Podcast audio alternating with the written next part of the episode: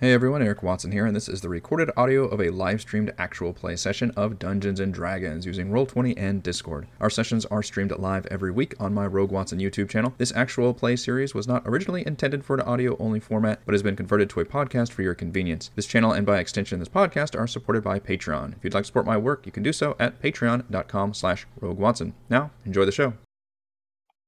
Stuff I haven't used before. Okay, here we go. Five, four, three, two, let's go.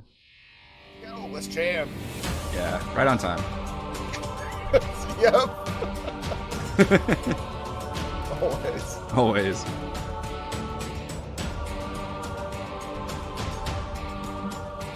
It was not tod- toddler aggro. Stop that. there was no toddler aggro tonight. We're at, we're at a skeleton crew. Toddler was a saint tonight, which is usually not the case, but.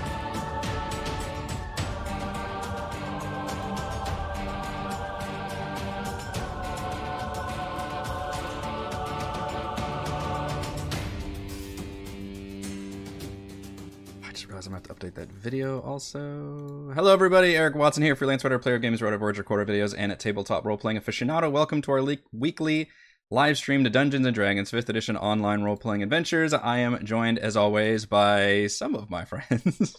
A limited selection.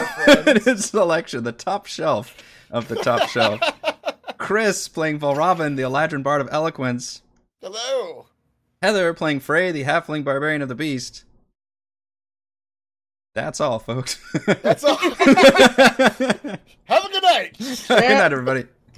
Uh, We're here and we're gone. yeah, uh, Reese and Michelle are on vacation this week that I, the DM, just completely forgot about, and we did not touch base with that until very late today, so I'm a bit unprepared for that. And then Raymond, uh, normally playing Edmund, the Human Alchemist Artificer, uh, hopefully will be joining us a bit later on.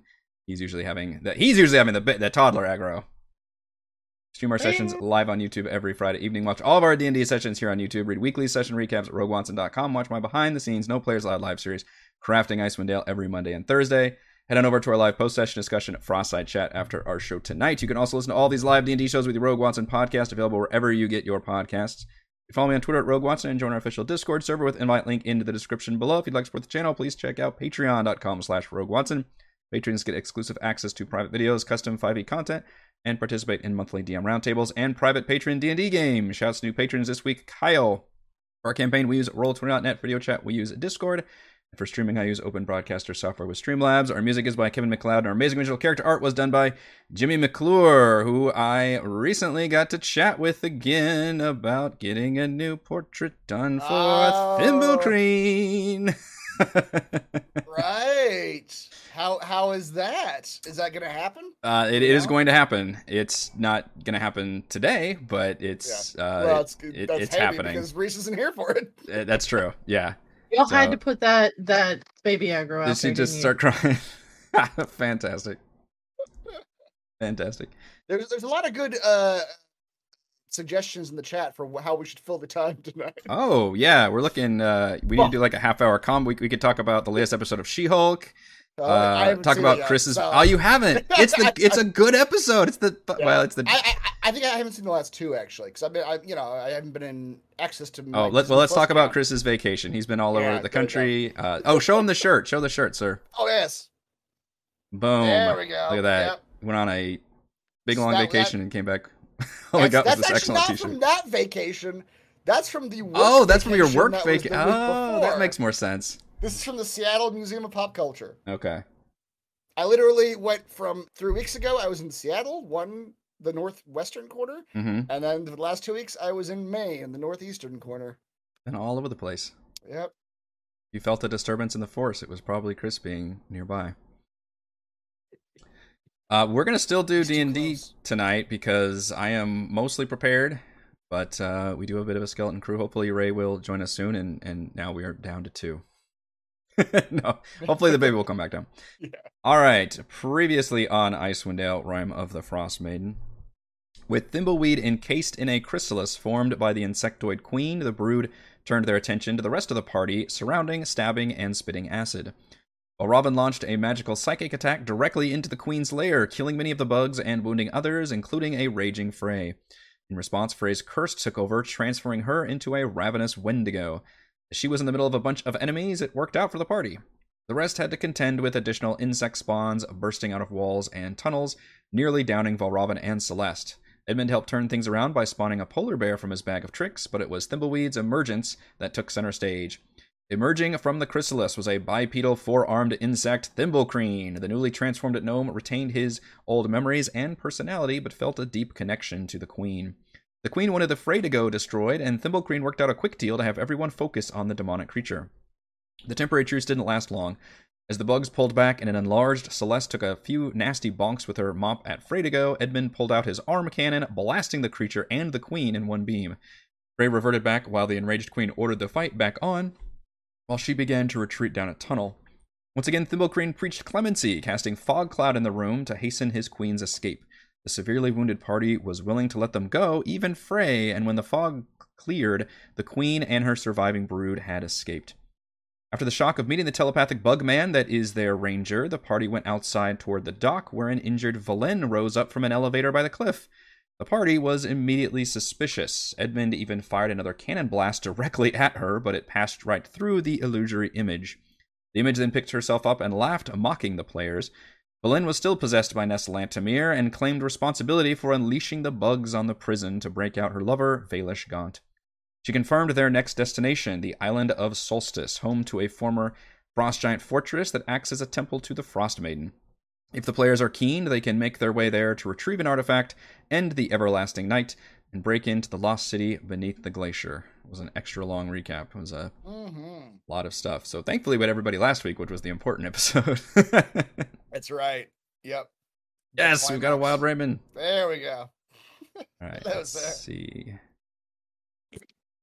Have a smaller crew. We had Heather a second ago, but we had some baby aggro. Why don't I have one? Might not have a Are camera. so excited if I told you I haven't looked at level 11 yet? God. you know what? This is just gonna be a leveling up episode. I think is what we're gonna do. I, you know, I thought about. I was like, I might need to remind everybody. The You session. reminded us yesterday, didn't you? Oh, yeah. I, I did, but I did, I did not do a second reminder. No, no, not not a T minus one hour. Go do it now reminder. Yeah, I don't. I was gonna say you can remind us, but You have to be paying attention. four Mine is cameras. simple as all hell. So All right. Whoops! I did not mean to start the video. This is just gonna be a shit show episode, everybody. All right, hang on. I had to start our intro video again. There we go. Give me a second to move the cameras around. Apparently, we've never had a situation where we were. That doesn't make sense. We had to have had when we had the hair. No herrings. we uh, definitely maybe, Maybe- not. Maybe it's because our webcam's off. Yeah, yeah, yeah. We probably have one with Heather's webcam on. Yeah. Yeah. Okay. Anyway, yeah. Um. So first, we need to decide what the situation is with this prison as you guys are leaving. Um. Presumably getting back on your nautiloid. Uh. To remind you, the prison has not been technically cleared out. Uh. The queen and I don't I forget maybe half a dozen of the insects uh retreated and uh, Thimblecreen was keen on making that happen. That's so. Reese can't be here to answer this, but I'm, Yeah. I'm very curious. Is that name sticking? I don't know. We'll have to ask him about it. Yeah. Uh, he, yeah. We'll have to ask if that's an official uh, trans part of the transformation. Yeah. Uh, but so my, my point being, there Yeah. there you, you did come across some living people, non-infected living people in the prison. Yes. Uh, there was Huarwer, the excellently named uh, man who don't know if I need to recap all that, but previously ran No, with Avarice's crew, yeah. and you, you found him in, locked up in a prison. He was actually the only surviving uh, prisoner left in there. And then you found uh, two random like cooks in the kitchen that had not been infected. The other one did and died. So, and of course you still have Dazan with you all, which I presume he's still coming on the ship. So just I'm not going to make you go through the dungeon or anything again, but if you want to have all those people with you, let me know so I can. Um, well, we probably want to take them with us because I, I think at the end of the last session, I think the general idea was that um, Thimbleweed, Thimblecreen, Thimble uh, convinced us. Temple, the artist formerly known as. that's right. Now her webcam did not change position. So I'm working on it. Give me a second. no, I mean like she's she just came on and it hasn't changed. Oh, oh, oh, yeah. I yeah, I don't know why I don't have that set up. Hmm. Suction error on my Um, part. But I think the idea was that like he convinced us not to like like systematically exterminate all the bugs in the place. That we can just get out of there. We can leave. I, I think he would be against that. Yeah. All right. I think I fixed our webcams. Everybody can not freak out about that. Um, it doesn't actually move. No, yeah, yours is fine. You can flip yours off, and it doesn't. I, I just didn't I- have I- one for some reason I, set up I see the joke you were going for, but it, the effect was lost. Watch my head explode. no. Um. Yeah, so I think we just get the get the people and get them out of here, right? Like just just we've got we've got a, a ship to go back to that can pick us up. A ship that's going to be better than the ship that we were going to go towards anyway. An airship. Yeah. So the get uh what's his name? Hor Horward. Hor Hor Horror. Horror. Yes. Um, and the cooks. Cooks might be handy. They they can replace the goblin. Two prison cooks equal one goblin. I think is That's right. how that math works out. Uh, okay, so yeah, you guys can bring. You've already had Dazan on there before, so essentially you're adding another three people on there. Um, Yes. Your gnome Saramore friend did request any uh, brains Oh, jeez. you wanted to bring on board, and and literally, if it, when you bring them on board, he gets excited about you know. Thank you for uh, these ones look uh, average intellect at best, but uh, beggars can't be choosers. Can we bring him instead of people? Can we bring him some uh, bug corpses? Let him let him have some bug corpse brain. You can try. Um, he would, yeah. he goes, "Oh, that's it's not gonna fill me up. They don't. Have, this has not much intelligence. Well, Just empty calories. I don't know. Valravn will spend like ten minutes. he will spend an inordinate amount of time trying to explain morality theory to this cephalopod Excellent. creature. That's the camera pull slowly pulls. Back. the audio fades out. the camera pulls back. Valravn's making big gestures. He's pulling out books, reading passages from the books. right.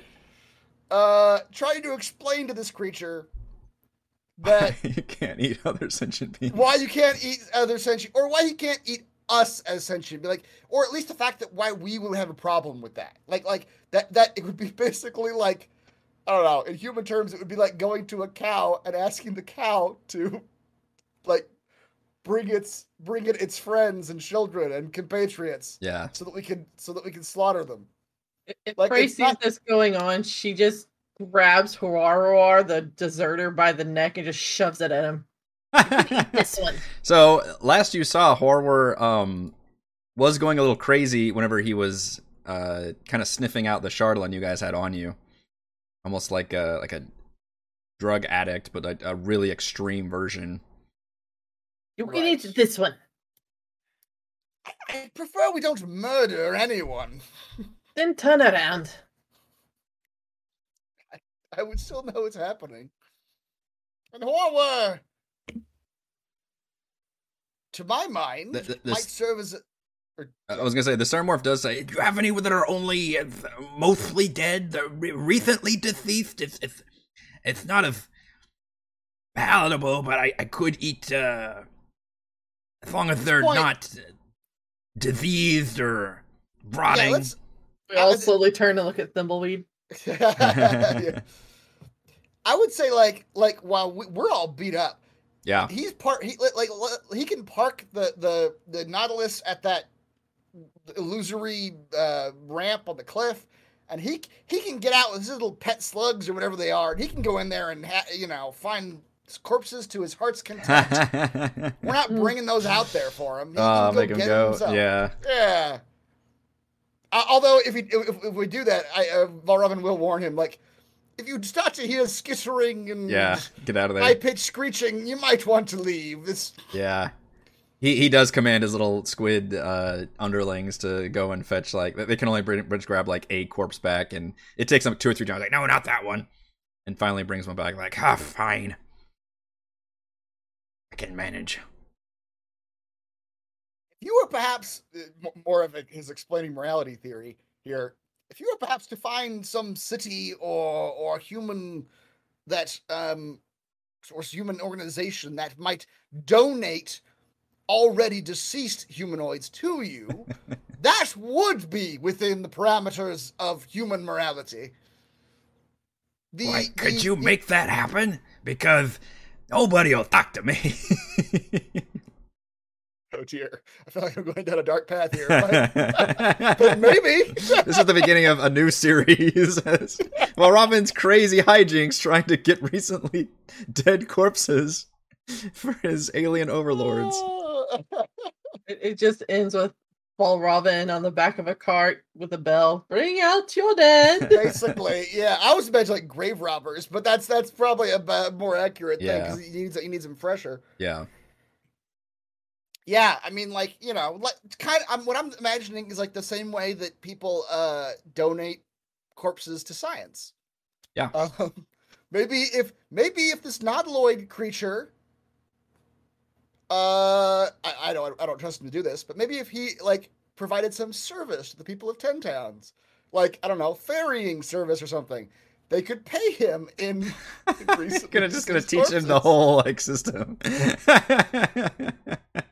gonna montage through like weeks of this going Well, on. yeah, this would be a whole like post game thing of, of like, like, setting up setting up this whole new like like trade system between the the races. Yeah, Yeah, you could actually. or be, I uh, mean, like we can take a a page in from you know good old Texas here, and we set them up with the prison, and you know the ones who get the death penalty.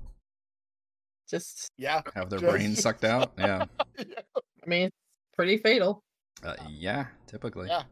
I mean, I mean, yeah. If, if if criminals were being sentenced to death, there's probably worse ways to be executed than by squid monster. Yeah. Jesus. I, I'd have to think really I don't hard. Raymond is we thinking we about watched it. a dude get burned thinking alive recently. Like that. That True. seems that does seem worse. That's true. I think you die from the smoke inhalation. I don't know if you what the brain squid guy does to you, but I don't know. Every every movie I've seen, they, they, there's a lot of screaming that happens when someone gets burned alive. uh, yeah, that's a good point. On that note, uh, all right. So you guys have, Yep. have clambered aboard the ship. You, we, he's got some fresh corpses, um, and I think. Oh, oh, and so your destination. You've only got one area to go. You've got the one quest left. Is into the sea of moving ice. Uh, put you back on the main map. Which uh, this island you're searching for isn't really on a map. So, but thankfully, you can search for it from the air, not from the water, at least. But you at least know you've seen like shapes of it. You, you've you've read. You've got the research notes from Gaunt, and then you even got confirmation from, um, Ness slash Valin that they are there and that exists. So, you all can Yes. Head out into the sea itself. But Which means we have to also like explain to Huarwar and the cooks that they are gonna be just Prisoners of along war. for the ride. Yeah. yeah, This this is this is a very this is a very for them this is a very twenty thousand leagues of the sea sort of story happening. Like they are just sorry. yeah. you're The good news is we rescued now. you. The bad news Yeah. is we're we're not stopping our journey here. this is. This yeah. is what's happening. we didn't come here for you. I'll be honest. Right. This is no. We'll, we'll take you, but you got to go where we're going. hmm I'm sure they'll be fine. Uh, but you all can enjoy a long rest. Uh, while everything is powering up and uh, Why not a long rest? Yep, going over the sea. So I think you've got your tokens on the left side. So Long rest button are there. So not only a long rest, but also a level up to 11. Ba, ba, ba, ba. Eleven. 11. Oh, So, skip 11 go straight to 12. oh my gosh, he's already complaining about not getting cool shit at 11. Which I should have looked up at this point, like multi what multi-classing would, would get me, but Oh, I'm yeah. sticking with Bard. I, for now, I'm sticking with Bard. I will never multiclass again. You made one mistake. yeah, never again. I've Never been again. burned once before. Uh, well, Chris, let's start with you. Uh, Valravn, tell me about level 11. Um, but level eleven, I just get two things. and That's two new spells. I get another cantrip, and I get a level six spell. Um, I don't know. I, I I'm in the character master, so I can't really paste these. But um, I'm gonna take. Actually, I'm gonna take friends. Um, I'm even though I going to get friends at level I'm 11. I'm gonna get friends. I have unlocked. It's- You've unlocked friends. This spell is actually the opposite of, of getting friends. It's it's like like deceitful trickery that they Oh, immediately are aware of. You get uh, advantage on charisma checks directed at one creature that isn't hostile towards you. we don't need But advantage on charisma checks. I know, just, just just why not? Just in case. Just in case you want to piss somebody off afterwards. right? Yeah, exactly. But they after a minute they know they were tricked. Yeah. So, There's very few situations that wouldn't screw you over, but yep. Yep. The, the, my cantrip options aren't. I love that it spells it out. A creature prone to violence might attack you. Okay. so don't try it on me then. Right, exactly. And then as my level six spell, he has refined some of his prose and the way he used to write about uh, the way characters would act out certain compulsions within their brains. He finds that he can now apply them to not one. Oh Two. wait, I got it. Not What? two, not three. Stop teasing me, old man. Uh, but up to 12 creatures. Uh, he can do a mass suggestion. Oh my god, I said not one, not two, but 12. You're right. 12 is the number. I did not even know that. and it, it's the, Wait. is this the same as the suggestion spell? It is Just, same as suggestion. Suggestion is suggestion has worked worked out well for me as when I've used it so far. It's like, it's fun. just go home or Go home. yeah, that and with 12 people, you we could like that is terrifying. we could we could gain access to a city with mass suggestion on 12 people. Just hey, all of the guards on this gate, fucking let us in. Yeah. Like, There's You nowhere we whole- can't get into now. hmm You can get a whole jury to vote for the death penalty. it is specifically twelve, isn't it? we can we can get the legislation passed that we need to get corpses donated to the Nylon. Perfect. Uh, yep. Uh, that is that is what he gets at level six. God, this this world would be so, so fucked if there was. Our whole campaign takes a detour as we corrupt the yeah. judicious system of How many the, people in the world three run around with this power that can just Yeah, do yeah, that? yeah. Like all all of, all of the like politics. Society just realm would collapses. just, would just be nonsense. Mhm. hmm Every judge is just a wizard who knows mass suggestion. and hence Judge Valravn was born. Right. Wow. Some hit points. I For will take that 24 hours, and it doesn't require any concentration or anything? Oh, it's until they complete it. That's right. Yes. Okay. Which that one has been in the in the ass before because I remember the the dwarf thing where I had him like you have to open or you have to you have to close this gate. You know, you have to make sure the gate's closed. Well, he did that, and then you had him just come out of it. Yeah, that's he true. Did that, and I was standing right I, next. I to do like the the DM uh, on the DM side of it, it's kind of a monkey's paw situation where it's like you have to be very careful about the wording of your suggestion, and the DM can kind of run with that a little bit. But I also use it to have people run home and like, okay, they're Yeah, be like they're for they're 24 hours. But once they've gotten time to come out of home, then it would end. So Yeah, that's true. you could say go home and sleep for eight hours or something. That's right. Yeah, that's that's bananas. Fun. What a fun way to destroy any encounter I've got planned. Yeah, they do have to understand me. Okay, Uh, but it did just say creatures, right? It wasn't like humanoid or anything. Yeah, yeah. But what, what the reason I took this though, just to get some context, is because I have not used one of the uh, Bard of Eloquence's uh, features at all, basically in this campaign, and I realized that this would force me to use it, which is his ability to make anybody understand him, like any creature at all. Like I barely, I, I've used it like once, I think, way early on. But to do this spell appropriately against non-common speaking folks, Yeah. I would I would need to first do that ability to make a bunch of people understand me. Does that make them? then mass suggest? Does that make a creature normally not able to speak or understand at all? Something understand? Like if it's like a beast. If they can understand language, then uh, actually that's a good question. Okay, so they don't have a. If they don't have any other kind of language, then. But I, I don't know what your bard ability is. If it. Can you grant Mm. temporary sentience to a creature to understand you? Yeah, let, let me let me uh, let me put it in Maybe. Um, it is called universal speech. Um, make your speech intelligible to any creature. As an action, choose one or more creatures in 60 feet of you, up to a number equal to your charisma modifier. So I can only do six, I guess. Hmm. Or five? Five. The chosen creatures can magically understand you regardless of the language you speak for one hour. It doesn't put any restrictions on intelligence or understanding or anything Okay. like that. Yep. Universal speech. The ba weep grana weep ninny bomb. Right. All right. But yeah, that's me, and my new hit points are 83. A respectable 83. Is it? it sounds respectable until you hear the other hit If I, points. if I say respectable before Yeah. it, then If it's if you're the first to level up, it's respectable. Exactly. All right, Frey, tell us about level eleven. I like my level 11. Um, we'll do my hit points first. Hang on. 'Cause I- I'll take that. Mm-hmm.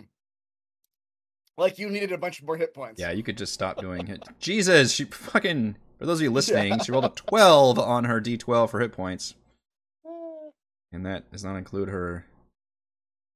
Unmodifier. Yeah, her 18 con. Oh my goodness. um, so starting at 11th level, um, I gain the Path of the Beast Barbarian's Relentless Rage. So now, if I am raging and I drop down to zero hit points while raging, I will no longer die outright. I now get to make a DC 10 Constitution saving throw. And if I succeed, I drop to one hit point instead. And get to continue raging. How many times can you do that? So I can do it as many times as I want, but there's the one small caveat that each time I do it, the DC increases by five. Oh. So I have to be strategic. 10 to 15 is pretty, pretty. That's a good yeah. jump. And then, you know, like 15 to 20. 15 to 20 is that 20 Yeah. a big one. Yeah, yeah. Wow. So, but then when I have a short or a long rest, the DC resets to 10. Go- Goes by 10. Yeah. That's pretty cool. Yeah. I, like that because that first one's free because a DC Yeah. 10. Yeah, yeah. She's, what do you have, like a plus eight or something? Like, Yeah, something like that. So, and then, but you know, the 15, you don't have to work for that one. Yeah, yeah. 15's. decent. Yeah. You- you- you So I'll, I'll probably get to use half. it like twice. Yeah. And then after that, it's going to be real dicey. Now, now you're just gonna be even more careless with your life. Now, like you were already like, who fucking cares? Let's go. Yeah. I mean, you've seen how many hit points she has, as if she's yep. Even gonna get down there. But yeah, that's wild. I mean, you become even So- more unkillable. Yes. So my new hit points are now 147. Good. I have almost Twice the hit points of Here's Valravn. here's here's the bet I, want to put down. Do we think by the end of this campaign, Frey will double Valravn's hit points? You're all, almost there already, I think, right? Oh, well, she's about twenty less. Okay. Like eighty-three would be like one sixty-six, right? Yes. So she's close already. I don't know how many more levels we have and how, how well we I roll, would guess but- she would, unless Well, I, no, because we've already got the, at least average. I think the only way she doesn't is if you end up rolling just absolutely perfect on like all your hit point rolls, then maybe you squeak Yeah. by. But otherwise, I would definitely take the over on that one Yeah, yeah. I'm waiting for it. for Mm. sure. Yeah, Nick, this is apparently a, a base uh, barbarian feature at level 11. I'm looking at at least. Oh, Yeah, her path feature was at level 10. Ah, Yannick, I dare the DM to down me now. that's right. I mean, it's gonna be tricky, but uh, we'll see. I want to see like like him like pull out another ice dragon and just blast her for like 130 ice damage, and she just comes out of it with one HP. Like, "Fuck! I'm too Even- angry even to if he die. me- Even if he hit me with 130, I'd still have 16 points left. Yeah, like That's- the thing that- is to even Yeah. get her down to zero, I still have to get through like 150 fucking hit points. And if it's, it has to be elemental because if it's anything else, it's or you know psychic or something. But it's a half damage. Like it's crazy. Tank Yeah, gonna tank. Yeah, yeah, yes, indeed. Mhm. All right, Ray. I have given you all the time that I can, but now we are getting to Edmund's level 11. All right, let's roll. Let's roll. More than a five. Ah, Got a five. You got a five. that's Yeah. average. Mhm. All right. That brings me to 84 hit points. Damn you! Uh, not last. Uh, let me go through this. I get a level 11 spell storing item. Basically, I can do the spell storing ring you gave me. So. Oh, did you guys want to? I forgot. Um, we meant. I think you guys meant to look at that next. You, last time you said like when we level up or before we long rest, we should cast spells into this thing. Yeah. Uh, I don't know if you guys because you're long resting now, so I don't know if you wanted to do that before. If you remembered if you guys had any spell slots to cast in it, you want me to share that? Well, item? Robin didn't. Um, I no, I had one. I had one level three spell slot left. Who's uh, all- who's using it right now? Not me. For the ring. You have it. Yeah. Oh, darn. I was going to put some cocaine into it, but I don't have that spell slot. Yeah, that's Says- the, that's the thing. Yeah, I don't know what you guys were after that. Before the long rest, what you guys had available. What But any anybody can cast a spell into it. Yeah. Well, Edmund, this might be something that you're that be handy to you. Would you uh, some greater invisibility? That's a level three spell I've got. I've got uh, my level three spells, which I've which I've got one slot of, are Charm Monster, Greater Invisibility, Convenient Brain Aneurysm, and Summon Lord Barberry. But he's not offering that one to you. That's for Valravn. That is only for Valravn. Quickly flips past that section of the book. where Yeah, it's got yeah, yeah, yeah, naked yeah. horse drawings. Like that's that's my time. Greater Invisibility is a pretty good one. Like someone just goes completely invisible for a combat encounter. Yeah, go put that in the ring. I wouldn't Alright. be upset with that. All right. Yeah, This is so- the very last spell slot. Um, Valravn will cast Greater Invisibility into the spell storing ring. Great. All right. So now it's got mirror image and greater invisibility. That's the max. Yeah, I'll let you keep track of that. And and I think it uses his stats for that spell. So make a note of that too. Greater Right. Invisibility doesn't have any saves or anything, so it doesn't matter. But Oh, that's true. Yeah, that's a good point. it's just literally for a minute. It's concentration, but for a Yeah, minute, that's true. There's you're just no- yeah. purely invisible. Yep. And then here is um, spell storing item, my ability. So basically, it's kind of the You just same. get another one of these so- fucking things. I just gave you one of these. I know. It's like, ah, damn it, the same ability. But um, I'm limited to a first or second level spell Mm. um, from the artificer list. Ah, So I guess it doesn't have to necessarily be as. Oh, you could store it in your Well- arm. What's that? You could store it in your arm. I could do that. Um, you can touch one simple or martial weapon. Yeah. Um, I guess I don't need to know the spell though. It can be any Oh. spell from the first or second level slot. Haven't prepared. So I'll just pick something. Yeah. Um, Yeah. but basically the same as the ring. Give him more spells. Why not? Mhm. Um, and then I also actually gain a third level spell slot. Um, but, but uh, Oh, is it I a don't first? actually know more spells though. What's that? This is your first third. No. Uh, haste and uh, Oh, I can't remember what else is. Uh, oh, gaseous form. Those are third level spells. Okay. Um. Yeah, I don't know why I picked gaseous form in the first place, but um, It saved you from the Remorhaz. it did. It did. That's true. Um, now that I'm reading about all these spells, I might just swap that one out actually, and then take the gaseous form again. Uh, the next level up when I actually gain another spell.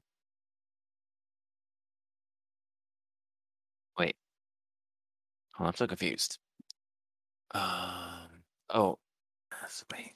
Gaseous form was automatic actually. Um.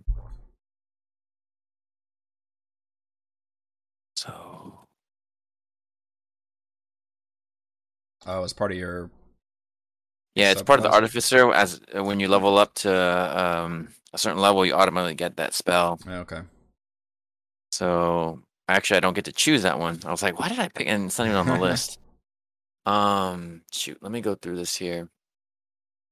Uh, I think what I made you actually, I I think I picked up some sort of level two spell. I don't remember what. Maybe web. I think that's one useless. And then I'm gonna get rid of one and take um, glyph of warding instead. That's a level three spell. Hmm. Um, it's a long one, but basically, I can make a glyph that's kind of like detonates, and I can either make it an explosive glyph or a spell glyph. Yeah, put your own like magic tr- or uh, mine, Yeah. Pretty or much. or a door or something you can put anywhere. Right, right. I feel like that's a useful one for him and kind of in his realm where he can kind of like manipulate an area to go off. Turn into Uh, a yeah, explosion. Yeah, even that whole last battle, I'm like, let me use web, let me use web, and it was, I couldn't find a chance. So I'm gonna get Mhm. rid of that one, I think. Because yeah, again, the number of spells I actually know is dependent on my level and my intelligence modifier. So Yeah, it's the limiting factor. Every odd level does not give me a new spell slot, but the Mhm. even one does. I think But by my that's- notes, you guys have an item to identify also. Uh, perhaps. I don't remember. Uh, I think it was you found a wand early in the dungeon, like which was probably four weeks ago at this point. Uh, in the warden's quarters. You have to sneeze. There it comes. Okay, sneeze is concluded. Let me, let me let me check my. Yeah, in the I warder in the warden's quarters. Are you sure? I, I found a while back a wand of alteration. Is that not? That it? that was in the Lost Spire. This was Oh, okay. this was the only thing you really found. Well, aside from all the potions, uh, you found a a sack of money. Yeah. So when you first went down the tower, when you first got to this dungeon, you went down the tower and you actually ended up in the warden's like uh, bedroom, office, whatever. And Mhm. her chest, you opened that up and found a sack of money and a wand. Does anybody have that wand in their inventory? Because this was this is something you would have had to identify on a short rest. And correct me if I'm wrong, you guys never fucking short rested that entire dungeon. No, we did. Which I not. believe was twice in a row that's happened in these dungeons.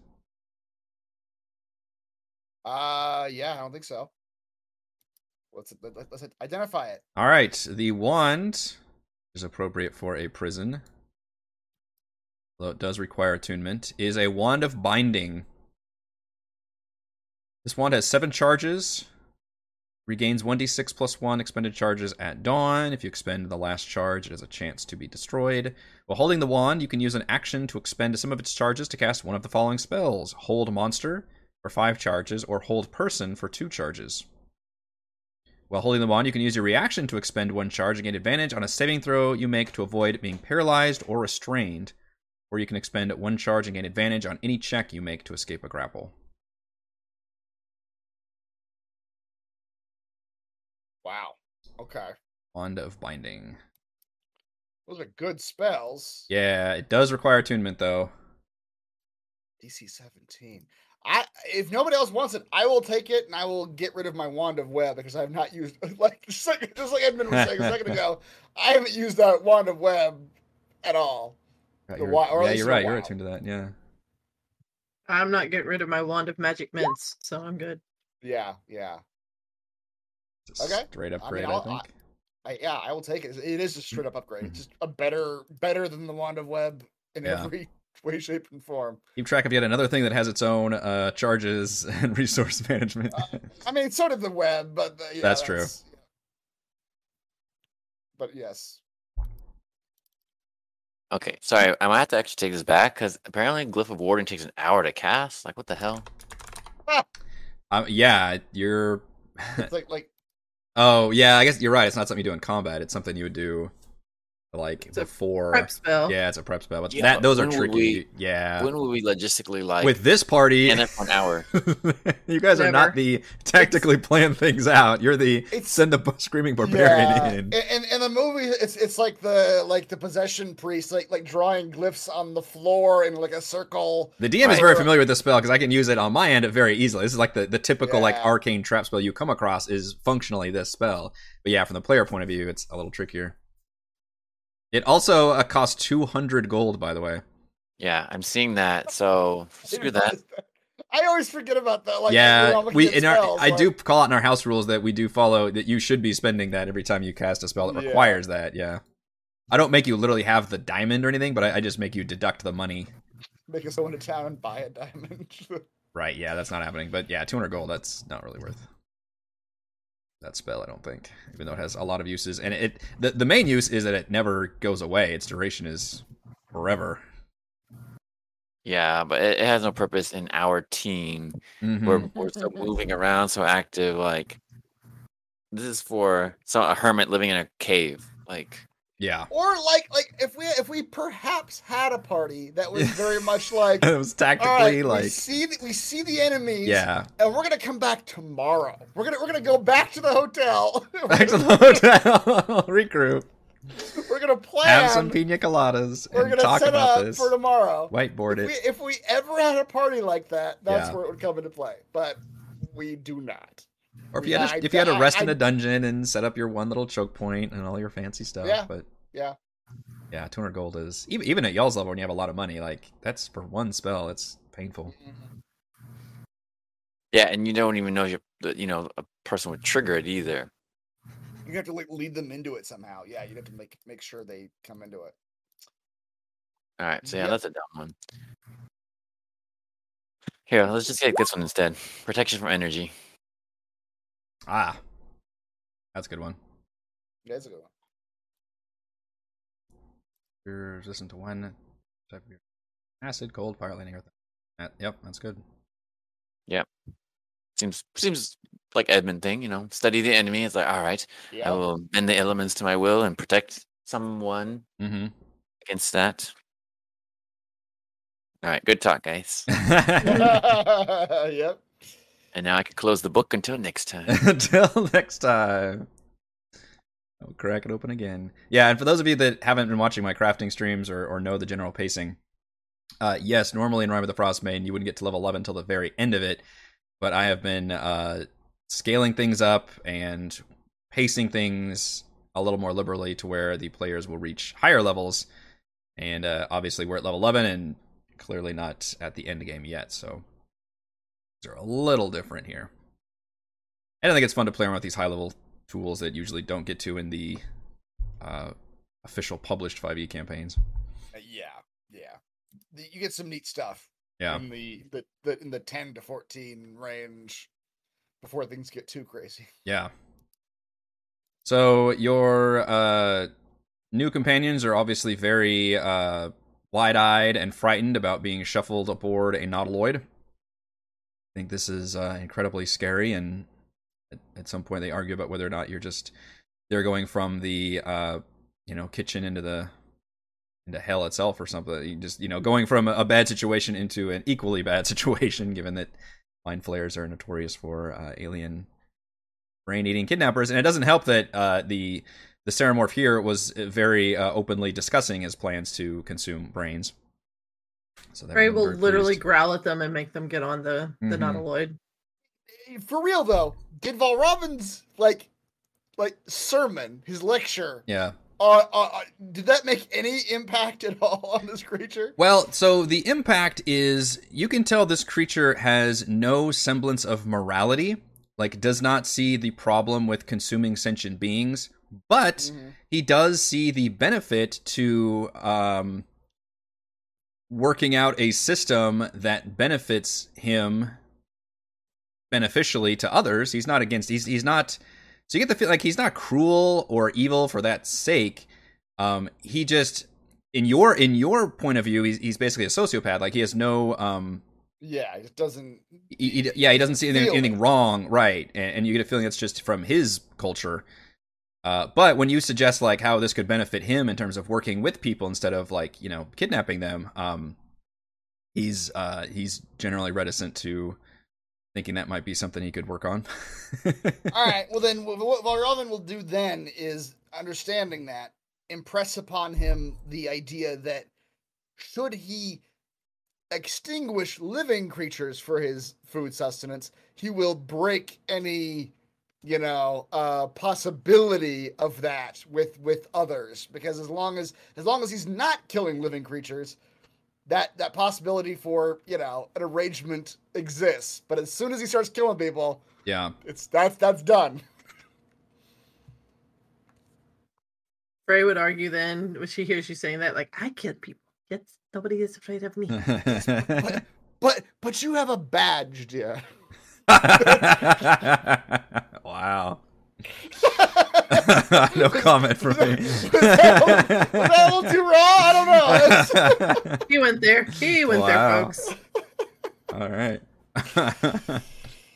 you're Tell me you're be from Texas without telling me you're from Texas. It's terribly yep corrupt. yep Um, Dazan is interested in, in discussing what everything's going on because he's got a little bit of the story, but now, um, he's he's let's just assume he was with you guys for uh the the scene with Bolin and Nass, so he's very confused about that situation and very interested in like how the Frost Maiden ties into all this.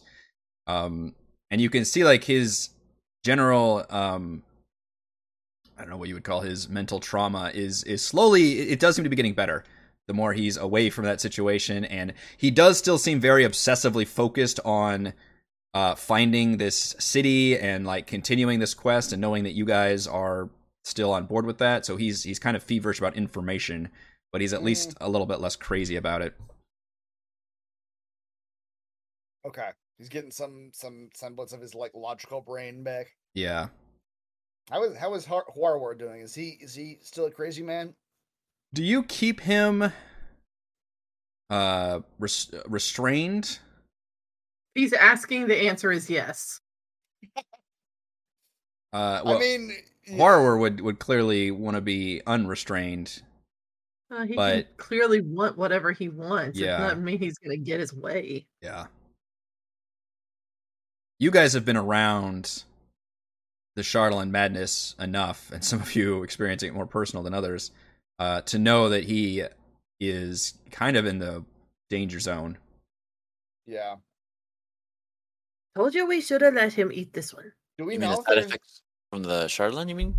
Yeah, you, you think he's his exposure to Chardalyn for such a long time, um, and maybe not being properly trained with it or anything, um, for a while. Brain. yeah, has kind of affected his sanity level, and now he feels to be very uh, not quite like Gollum in the Ring, but it's getting close to that situation where like he really wants to be near Chardalyn and have it in his possession. And anytime he sees that, uh, anytime he's which unfortunately a lot of you are having Chardalyn all the time, like you've got it on your person, so it's almost difficult to interact with him because he's constantly like sniffing it out and wide eyed about it. And Oh, let's keep him restrained. Let's find uh, a small prison room on the ship, and Edmund's going to study him to to find the effects of the Chardalyn. You oh boy, So, so he's, wi- he's willing to uh, be near him with like Chardalyn all around because he wants to see like, all right, well, what is this prolonged exposure doing to to a person?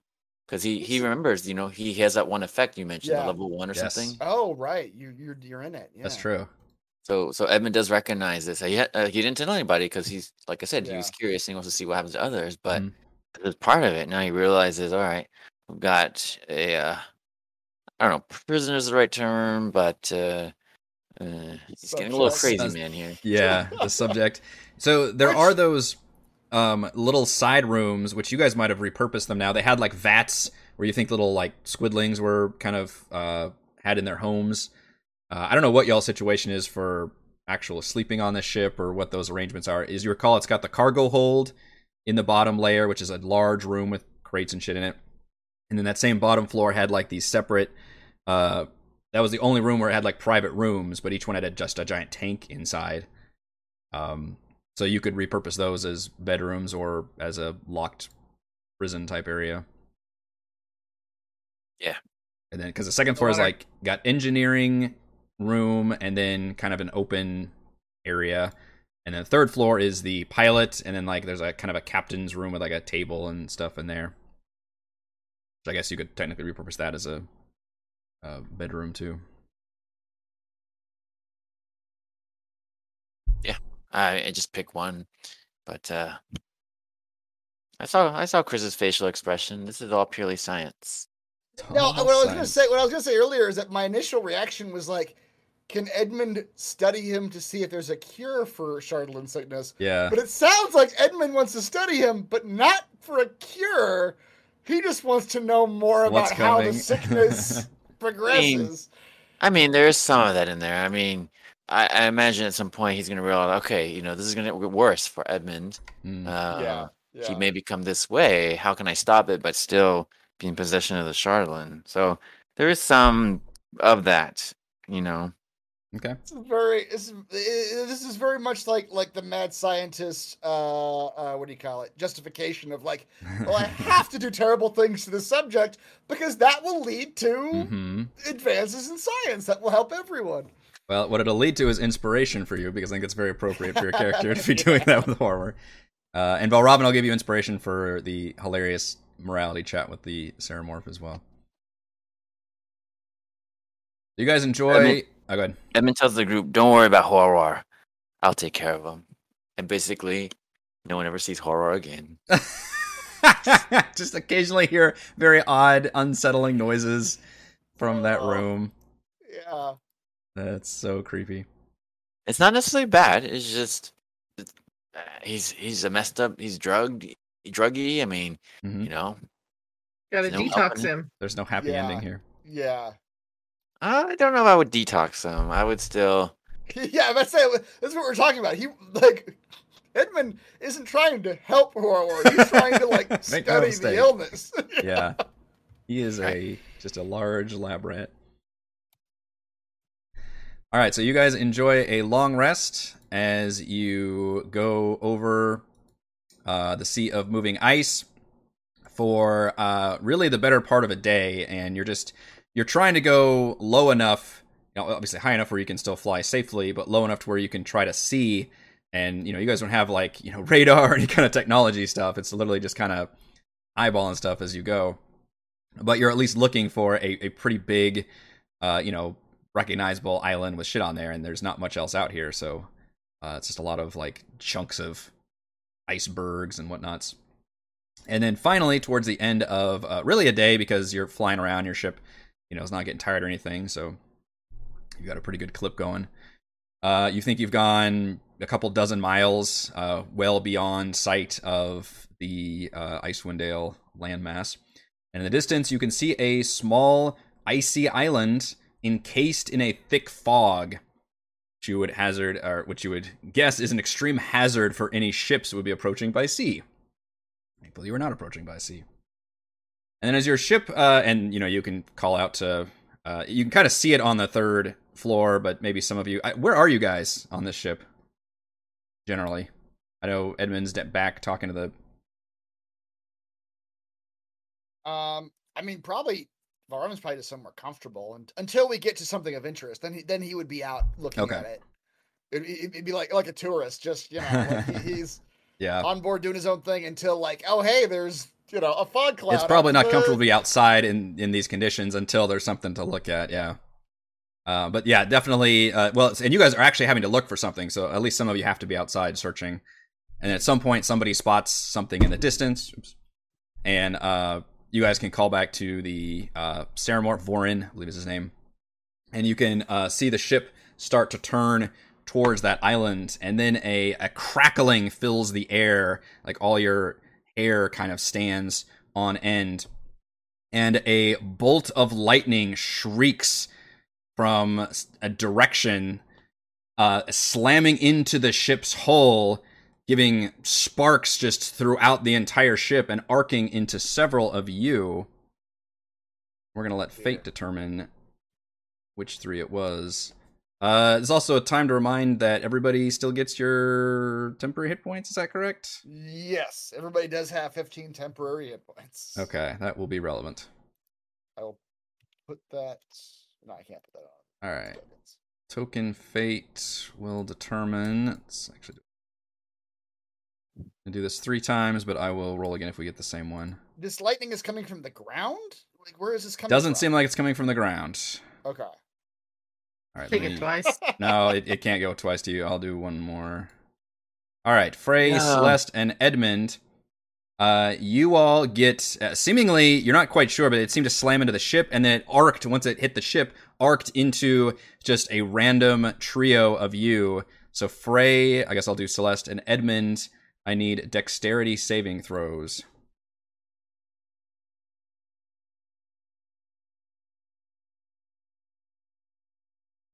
For wow, Celeste is a plus eight. My goodness. Also, you have to remind me to tell Rochelle, but her AC should not be 14. That is fucked up. I, uh, I checked back Mistake, and right? yeah. it, it should be 17 as it was the last three levels. I don't know where Oh, she got dro- 14 it, from. dropped. So, yeah, okay. That did seem oddly low, but Yeah. No, she lost the gloves or something that she had that gave her a bonus to her AC. she got them back when she she lost them when she was a zombie. Yeah, but- she hasn't been a zombie for like literally her. I mean, her AC was fucked up when she was a zombie, but that was literally back at like level seven or eight or something. Like it should be a. Oh, she lost them pretty recently though. Like she Uh, according to my Something notes, she's still attuned to them, unless you can find somewhere where somehow she lost those gloves. But uh, this is her deck save, which she rolled very well in. that is reminding you that she takes no damage. Then No damage. she has Her mu- evasion. Her amonkness allows her to dance away. Well, that is pretty good. Uh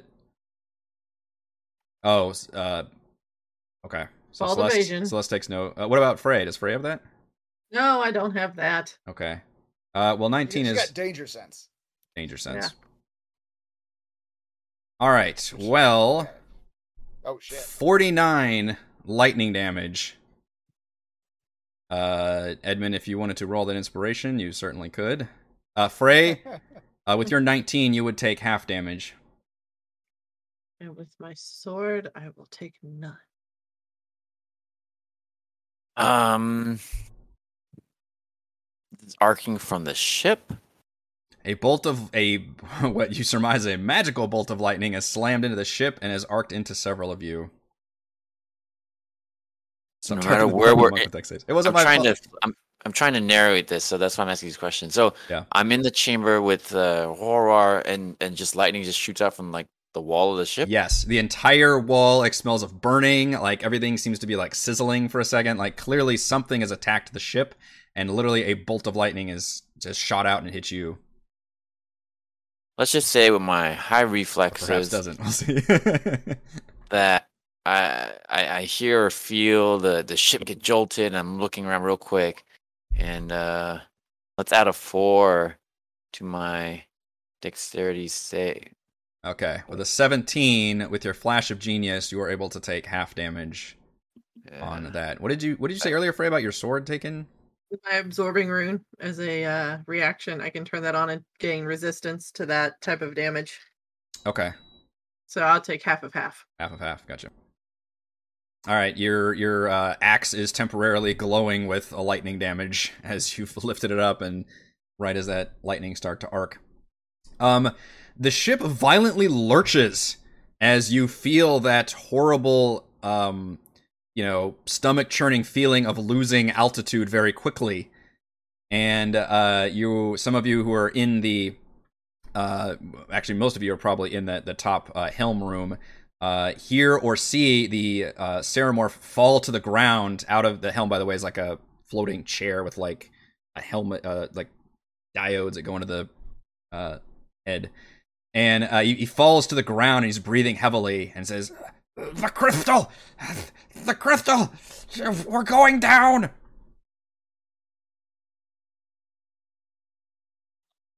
Moments later, you hear the beating of a large pair of wings rushing towards you and the force of it causing the nautiloid to rock against the violent air current. Oh god damn it. What do you guys do? All right, so lightning hit us. It's the goddamn dragon. What dragon? There's no lightning dragons out here. It's the big ass white fucking dragon that has the di- the skeleton on its back.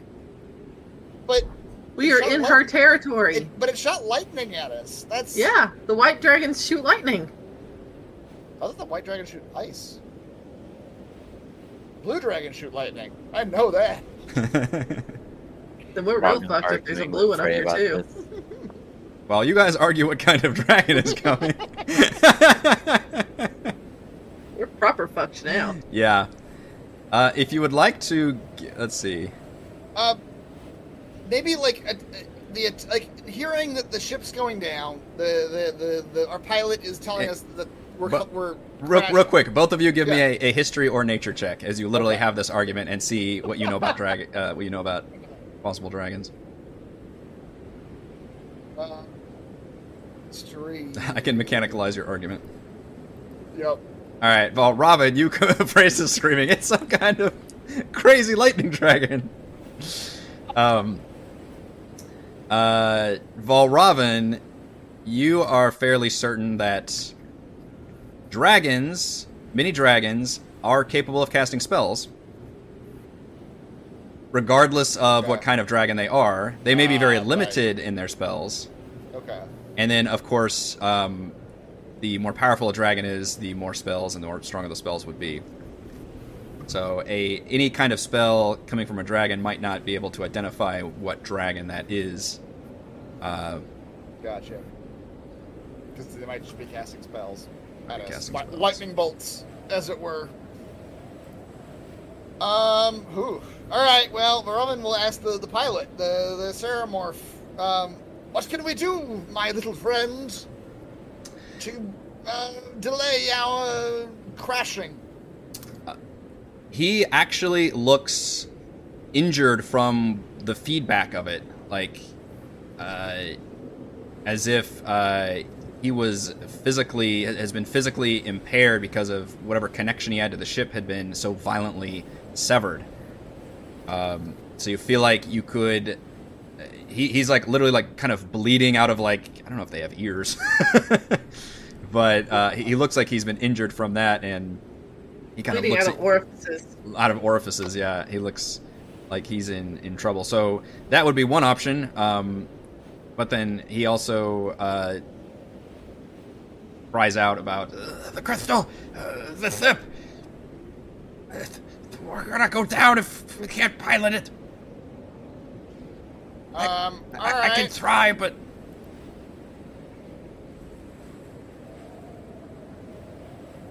Um, has a potion of healing. He can give. He can give the little Ceramorph uh, pilot. Drink this, my friend. It'll help you steer. okay. Uh, yeah, you can you can absolutely give him a potion of healing. Uh, he would kind of look at that, sniff it, maybe dip a tentacle. No, he wouldn't do all that. He, he's we're in panic mode. Um, he just kind of, yeah. In fact, you kind of pour it up to his uh, giant withering tentacles. He opens his mouth. It's that really creepy, like just circle with just razor teeth in there, and uh, just kind of he'll snatch it with a tentacle and picturing a lot of uh, Seven hit points. Davy Jones from Yeah. Pirates of the Caribbean. like he's just drawing it into his maw. Yeah, just grab it with a little tentacle. Uh, he grabs it. What are the rest of you doing? Some of you may, like I said, be in different areas of the ship. Can we run to the out, uh, like the top of the ship or a viewing deck or something? Sure, yeah. All three levels um, do have uh, outer areas you can run to. But yeah, the the top, the third floor is where the the helm is located, um, and and where the piloting happens. So that would be the main area. Oh. Yeah. I guess it's a little late now. It is a little late now. Actually, I'm not. I, I won't do it. I was. I was gonna say like, Valravn would have resummoned Lord Marbury because we did have a long rest. Oh, But but, would you have I'll if you were just it. sit chilling on the ship the whole time? Like, Uh, I mean, it is 24 hour. I guess he probably wouldn't have done it until we're closer, actually, because I, I Yeah. think it's a day that he's around. does it take an action or is it a longer summon? Uh, it's just an action. No, no, I'm sorry, 10 minutes. Oh, 10 minutes. Okay. Well, that Yep. that might be tricky. Yeah, yeah. and it lasts, I think, until the next day. Yeah. Uh, so sorry, Edmund. What uh, what were you saying? You would go up to the Oh yeah, just the observation area. okay. Oh, you want to go up the observation deck? Or you want to go up to where the the pilot is? And Um, there's a second level that's basically almost all open to the sky that would that would give you the most visibility. yeah, all right there. Okay. Uh, you pop out there. Why don't you give me a perception check? Uh, with disadvantage through the wind and the fog to try to identify what's coming at. That's a that's a damn good perception check. Um, Edmund, you run up to that second level uh, observation deck and uh, kind of kind of lean over the rail, and you see with this this shape in the distance, gaining speed very rapidly, spreading out with wings. You recognize a large white dragon, and just on the back of her back is a what looks like a seated figure. I will And the DM that I did put one of my uh, exploding sticks in that seated figure. you sure did. You sure fucking did. That's an Wait, excellent remembers callback. This, yeah.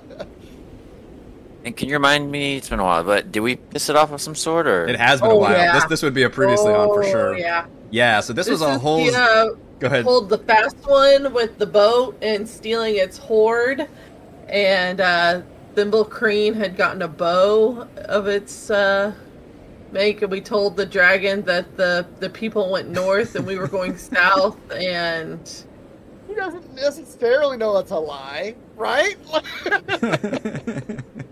she's going to eat us. yeah, basically, is what it roils down to. She is hundred percent going to eat us. last time there was definitely some. mani- Yeah, you you. So that was the the ship you'd gotten to with the treasure. A dragon landed on it, a massive dragon, and uh, you guys managed to talk your way out of it through a bunch of hilarious, crazy shenanigans, where you ended up with half split parties and all kinds of multiple lies upon lies. But you escaped with your lives, and now she is bearing down upon you. Uh, Frey, what are you doing during this situation? So I don't know where Uh, you or where are you? what's I the guess. layout of the ship? You said I'm in the second open area. Yeah, there's level? a third level above you. Yeah, I'll, I can throw you guys on the map. Yeah, but somehow I'm more open. Yes. Do I know where everybody is? Uh, Oh, okay. So it's like um, I'm gonna I don't even know how to describe the shape, but okay. I'm gonna add this. Uh, daylight mode is on. Why can It's you like- see? One of those cheese round cheeses with like a wedge cut out. You're a baby bell. Oh, you know what would help is if I shared the. There's a side view I've got in the player handout section. Yeah, I remember it now. Yeah. Okay. Shoot, I think it was there. Do I know where everybody is? There it is. So here's what the ship looks like from the side. So those are the three right. levels. So, Edmund, you were in that lower right area, and then you basically went left into the cargo hold, and then you and then the stair. You know, the stairs aren't visible on this map, but you went up and then to that second level that's completely open, basically. At least that left side of the second level. The third level that's encased is where the main uh, helm is and the piloting equipment and everything. So you've run up and uh, basically identified the threat uh, Valravn, you are you fed a potion of healing to the Ceramorph, which appears to have revived him, and he's kind of clambering back up into the helm, um, and kind of nods at you.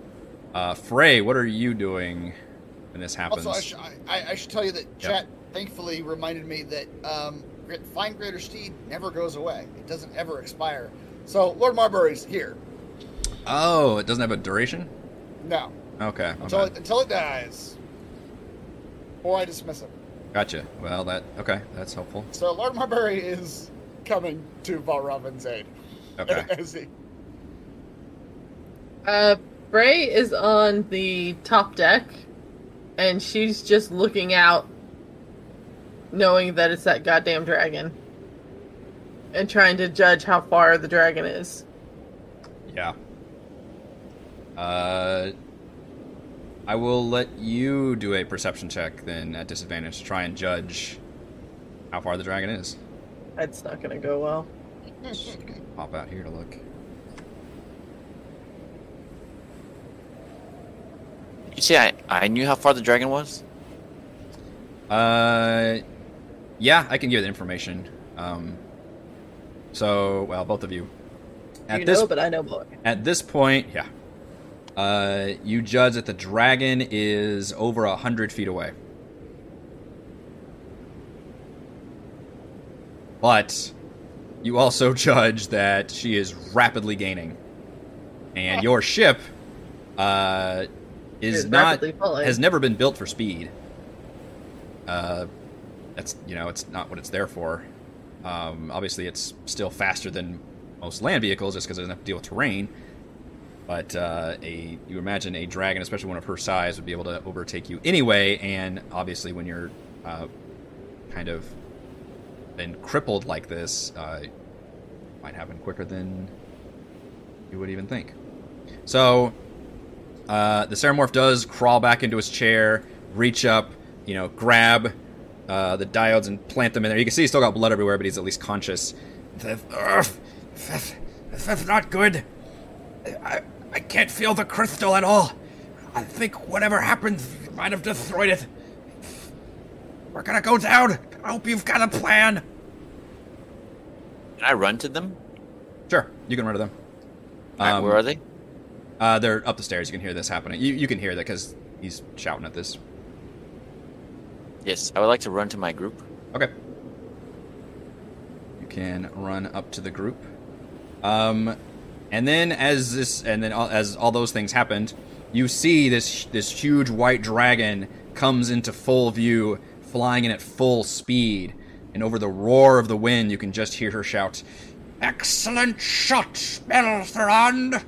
We'll show these mind flayers that Icewind Dale is no place for them.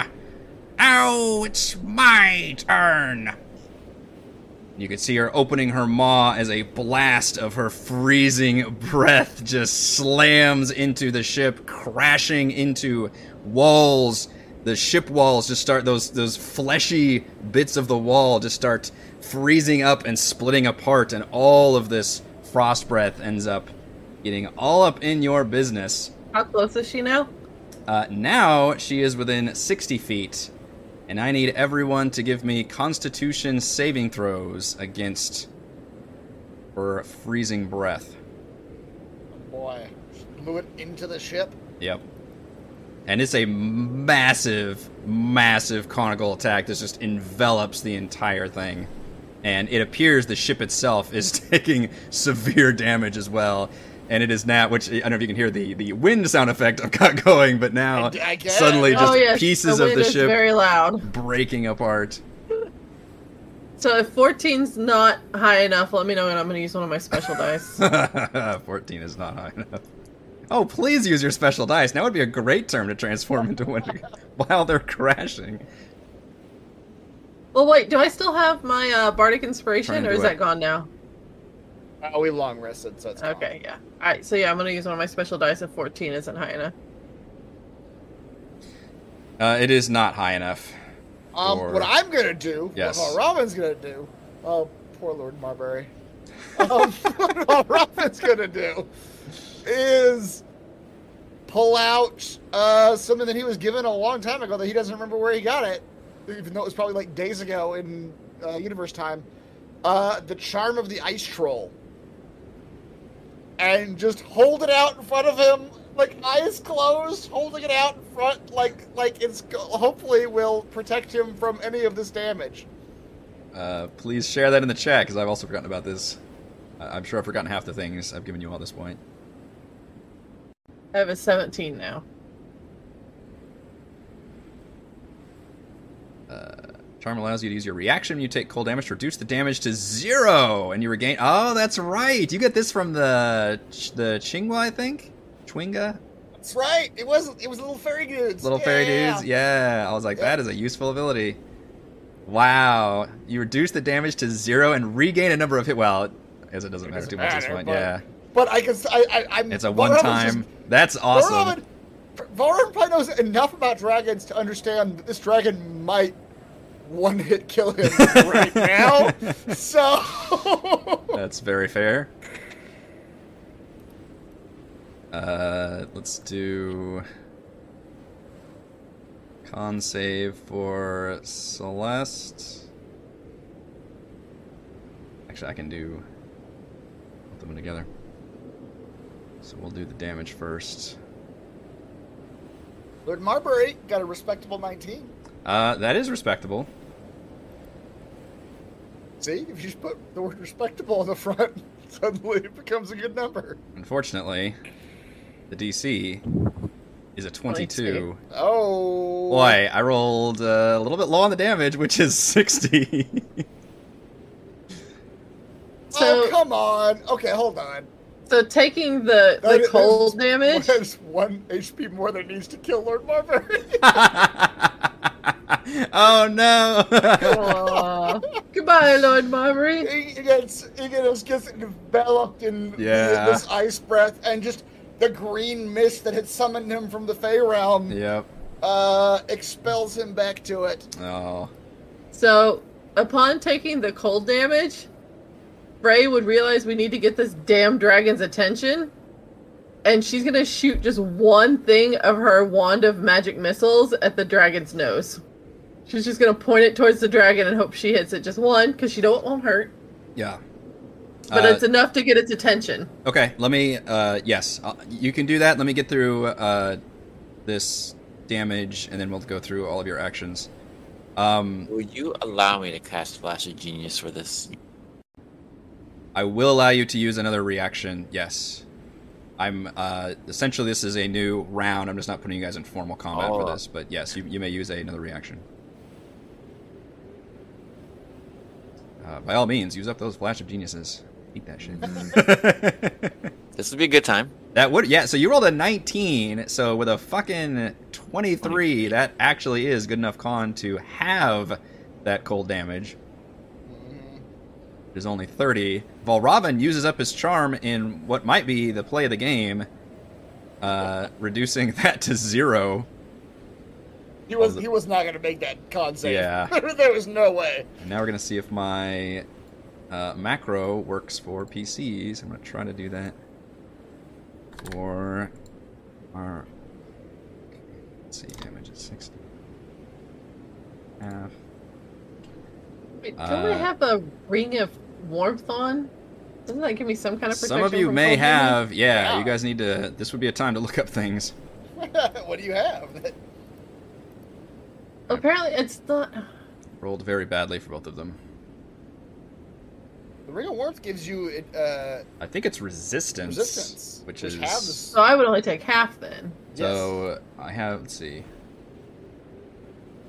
'Cause I know I put it back on at some point. Yes, you do have Ring of Warmth attuned. So that gives me resistance to cold damage then. Correct, which means you would take half. I take 30 of that. So that, zero, minus 28. Okay. Wow, that did not change my uh, token, but it changed my character sheet. That's interesting. Okay. Now, I've been seeing that a lot lately. Rochelle was Yeah, my complaining token's about that last week. Uh, let me re-put the tokens on. Maybe will that fuck you guys up if I delete your tokens real quick and put them back on here? Yes. Okay, I'll do it then. It's fine. I can see it. On I don't my know if that will sheet. fix it got or my not. character sheet up. That's fine. okay. Um. So yeah, I'm gonna shoot one volley of my wand of magic missiles 15 because the temper. at the dragon. Okay. Um. So just to reiterate, well, Robin took no damage because of the charm. You took, took half, half. because of resistance, and Edmund took half because he managed to use Flash of Genius to make the save. Um, Celeste and Thimble Crane are taking it all. they both took it all, and Oh, I, no. I I did apply their temper hit points okay, good. back in, and I had previously long rested with them. So just confusingly, when they level up, they'll they'll still level up, but they'll be at damage state. So this is gonna be a little wonky, but You'll need to take probably screenshots of their of their character sheets before you let them level up, so that way you can put it back. just in case, because I don't know if it levels up. I don't know if it auto heals you guys or not. It does. It does. Yeah. It does. Yeah. So that's why I said you'll have to take a screenshot Okay. of their character sheet. Yeah. Um. Unfortunately, we've got a lot of NPCs in here as well. I don't think they have as good as saves as you guys. Oops, forgot about them. I just realized the DM is clearing the board.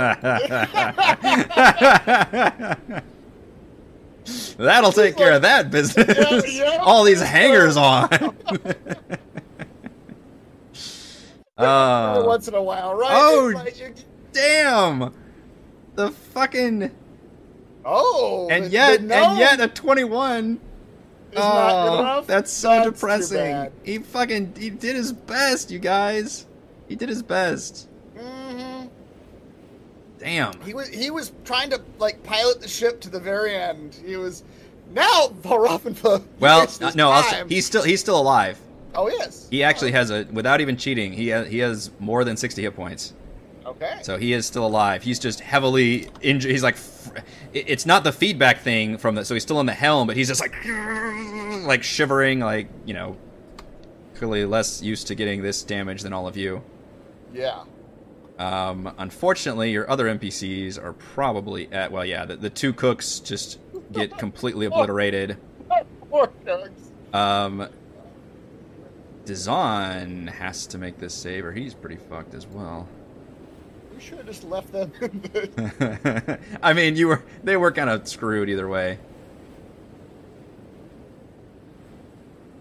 Uh, yeah, Dazan goes down. I, I will say he he's a slightly more named NPC. If any of you wanted to, and I'm not going to make you, um, I will have him in like an unconscious dying state instead of being completely gibbed. But that is his situation. You hear him wherever he's at, give out a strangled cry.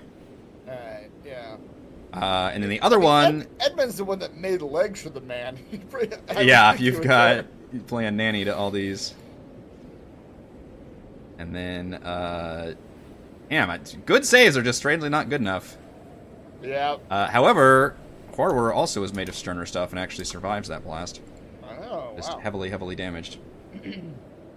all right, so yes, now that that's been concluded, Frey, you take aim with your wand and can fire off a volley. Fire the missile. Mhm. Fire everything! Just again, just trying to get her attention. Well, I'm you literally think you've out on got the- her. Yeah. Well, no, I'm out on the edge of the deck, Okay. so where everyone else is, I think, more like in the the cockpit area. Yes. So and it would only be three magic missiles. So what is that? Three D four plus four or something I like love that Love you're choosing to hold back in this situation. I'm only going down on an airship with a dragon flying towards me. I better conserve some Yeah. of these missiles. Well, I have a reason, so I need her to get Fair a little enough. closer first. Fair enough. Uh, I I don't remember what is the magic missile. What is thing? that magic missiles?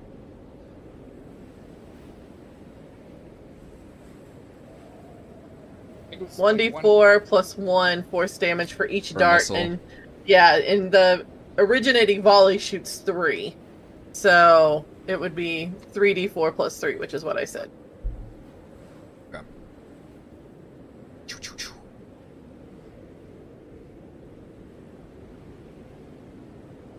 All right. So it just hits her for twelve total damage. Yep. That is. There's no attack roll or save or anything. Nope, so just bam, bam, bam. hit. Yep. And then just, she's just like holding up. She's like a flare. Get the kids. And like, free. and we talk. Can Okay. you stop for a half a minute and we talk? As as she's doing that, what do what what is Edmund what is Edmund doing? Having been blasted by this freezing breath, and now the ship is just falling apart around you as it's careening down. I'm casting a spell. Okay. Do I have time to cast a minute long spell?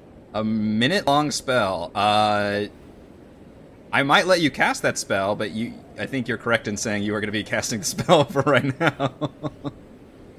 you want to keep those cards close to the chest uh, at the moment? No, I mean, I'll see if you let me do this, but I'm not sure how I got this, but Leomund's tiny hut. I think I think this that's hilarious. I I think this might have also been from the Chwinga charm. Oh. Does that sound familiar? I I may pull back my notes from what was that the Goliath place? I have no idea, but I put it in my spell slot. Y'all gotta br- y'all gotta have like bibliography fucking footnotes of Where- where, where I these things come this? from.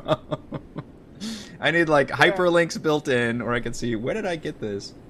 Give me a history of this item, please. Yeah. Who's last owner? How long did they have I it? only asked that because I think this is like like his charm, where it's like a one use effect, but um, I, I I can use it three times. oh, three times. Okay, that one's a little better.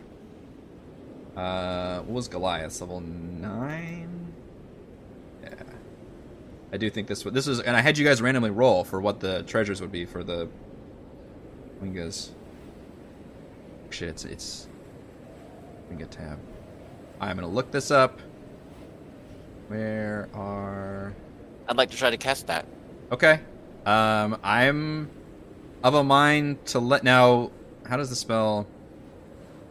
Springs into this a around and above. Okay, so it domes around you. okay. uh, nine creatures medium sized or small can fit inside the dome with create, you. create a hamster ball. I know. The spell fails if its area includes a larger creature or more than nine creatures. Creatures not within the dome when you cast a spell can move through it freely. All other creatures obviously are barred from passing through it. Spells and magical effects can extend to the door and be cast through it. Okay. Uh, so let me make sure this is where I think it came from. That's actually pretty funny. Finger charms. Okay, so So everybody gather close. yeah, Edmund just begins casting a spell. Uh, yeah, one was the cold. Oh, one was just cold resistance. One was the snowball strike. I think that's the one that That's mine, Bray got.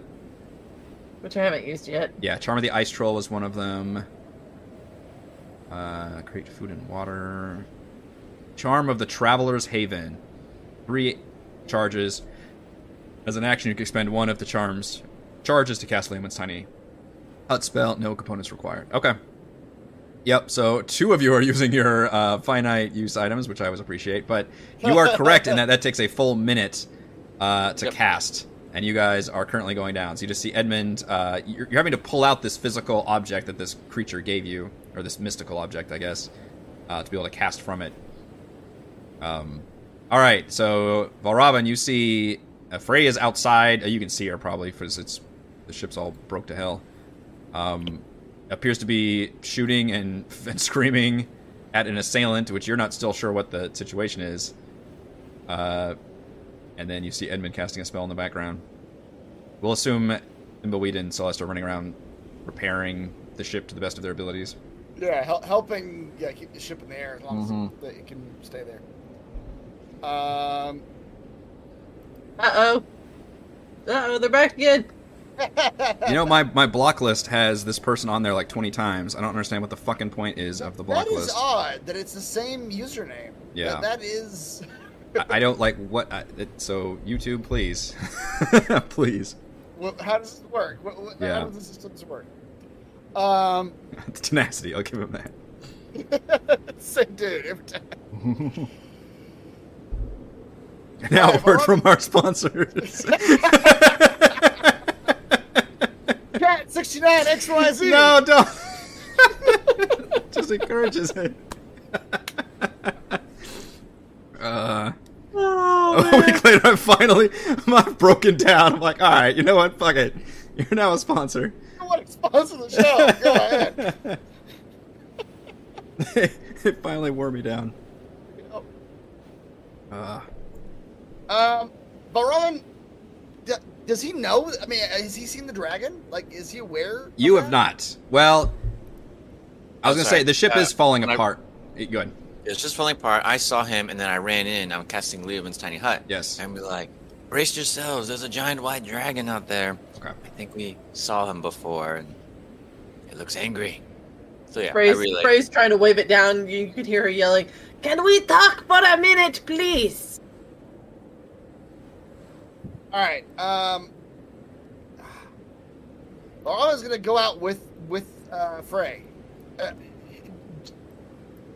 Don't leave my tiny hut. How? I- Ten foot radius. Okay. yeah, okay. Now, now that he knows, okay, but now that now that knows that a, a tiny hut is being cast, I want to say that he is he, he is being aware of the time, and he will go back to the hut when it, uh, if it's uh, uh, the, the the casting time is coming up. The hut's not going to save you if we crash into the ground. Will actually, I think. I think it'll become like a hamster ball, and uh, us inside will survive. And at least we'll be comfortable when we crash. That's right. We'll be comfortable. That's important thing. as, as all of our NPCs and friends die around us. Um, okay. I know this go- is D and D, and real physics doesn't actually make sense in in D and D, but it's still not going to save you. I, I, I, feel, I, I- I don't. I mean, I feel like we're, we're, we're pushing the use case of, of the tiny hut here, but That's what D and D is really. Just you're, you're just all lawyers, like trying to appeal. Your Honor, now, if I were to spring a house around me while falling from the sky, a magical house through which Yeah. things cannot pass through, yeah, does my inertia still come into effect?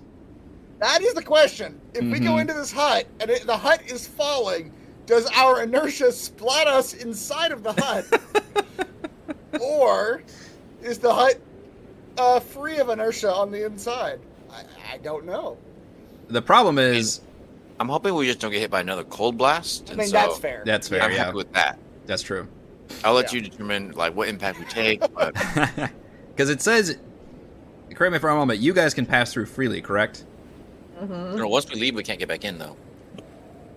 But if you're in, can you make it so people can't get out, or is it always just able to pass No, you no, can no, it says, through. it says that creatures and objects within the dome, when you cast it, and move it through can come and go, can come and go freely. Okay. Oh, sorry. That might So be a it's only- problem for you guys if your inertia still carries you and all of you go flying out of the hut, is what I'm trying to picture. Oh, picture. that's that's. but maybe you can good. fly with. So it, yeah, it gets a little because it. And the other question is, oh no, it does say immobile. This is really tricky when you cast it while moving. I feel like I had to look Hanging in that the up. sky. yeah, Heather, look up and see. There's a Jeremy Crawford rule for if I if I summon the hut while if I summon an immobile hut while moving, does the hut suddenly when it's cast? Since the hut is immobile, would it literally just stay frozen and everybody would just sail right fucking through No. it? This is up to DM discretion because, as one person argues, the planet is still moving when you cast All it. right. Someone- Somebody argue that. So it's like, all right, if you cast it on a big enough of a ship, you know, does it go with the ship? Versus, like, someone was trying to argue casting on like a small carriage. Uh, you know, it wouldn't necessarily Right. go with the carriage. So it's it's you know, one person said DM discretion. I don't know if there's an official ruling or not, but Of course, we're pushing this to the extreme case. This is an of- extreme case. It's also hilarious. crashing ships. Yeah. Yeah. You're also assuming it would take a minute to crash, and you're not quite sure if Yeah. it would. I did say I would try it. I don't know what's gonna happen, but Yeah. Dragon's breath can pass through the hut per Jeremy freaking Crawford. Dragon's What? breath can? How? Why? Uh. What, where is that written down? Is it because it's not a spell or a magical effect?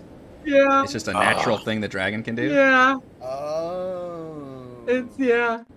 Wait, wait, wait, wait, wait. By But I thought logic, you couldn't shoot like arrow. Yeah, but say by that logic, we've been we've been using it wrong the entire time. You you can't shoot like weapons or anything like that, but a dragon's breath is innate to that creature. It's not a magical thing. It's not um It's not like physical. something special. It's not physical. It's just part of that That's a creature. that's So- a weird edge case. I was reading about that uh, like last week because of something else that was going on. I was trying to figure out a, a ruling on something, and there there was very uh, like Jeremy Crawford was like very much into the uh, because that's part of who that person is or that character is.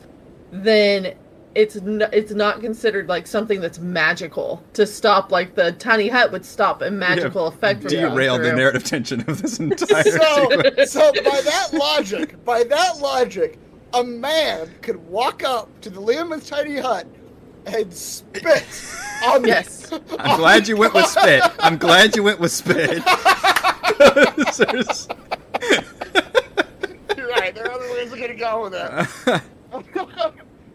Just repeatedly. that sex and bot's gonna be no back one- real quick. Because I mean, it's not a weapon. If he uses it as a weapon, then yes. But if he's just spitting, What if he's infected with something? then it becomes a weapon. if, if his, his spit is magical for some reason. His spit is magical. Okay. Yeah. No, gone Crawford. slightly off. Comment. Yeah, Crawford. This is why I love this stupid fucking spell. The breath weapon. Is a, this is specific. It says the breath weapon of a dragon is not a spell or a magical effect, and presumably wouldn't be considered an object. Mhm. So Alright. therefore, would it go through Leomund's tiny hut? Honestly, And I wish, Crawford responds, "Yes." Wow. I wish I wish Eric had known this last campaign so that he or, or his last campaign so that he could have come up with creative ways that creatures could have used their bodily excretions to inside of the hut. Yeah, like, a lot of creatures have like acid spit and stuff Yeah. like that. Yeah, they Like do. all the Kruthiks I just had were, or the ones Yep. I used, the heavily modified ones. Indeed. Interesting. Where, where, where were we now? Our sister show where we just do lawyerese talk about different rulings, which would probably be pretty entertaining. Yeah. Uh, you guys are in the middle of crashing. A dragon is beating down on you. You have just taken a bunch of frost breath damage. I believe we were trying to figure out what Valravn was doing in this Okay. moment. Robin's going outside to attempt to also talk to the to the dragon if he can see the dragon. At this point, you can see the dragon. Yes, it's uh, 60 feet away, I think is what I said. And you, you could hear her shout, um, or at least Frey heard about mind flayers and whatnots. Okay. Well, Robin's voice will not carry that far, probably in this howling, crashing ship, Yeah. but a message will. Okay. So he will reach out um, telepathically to the to the dragon. Um, I forget what the name was. Ag- Agarist, Agasturda. That's- Aggie, my dear. that's that's literally an alcoholic bitter I, Great. that I have on my counter. so that's what you go with. It's just, I'm gonna call you what I drank last. You there, Miller Lite. Pretty sure I'm like 80% certain it started with an A. You are Am I correct. right? Okay. It does start with an beyond A. that, beyond that, I couldn't remember the rest of it. Uh, Art, you know what? I have been mispronouncing this fucking name for like 30 sessions.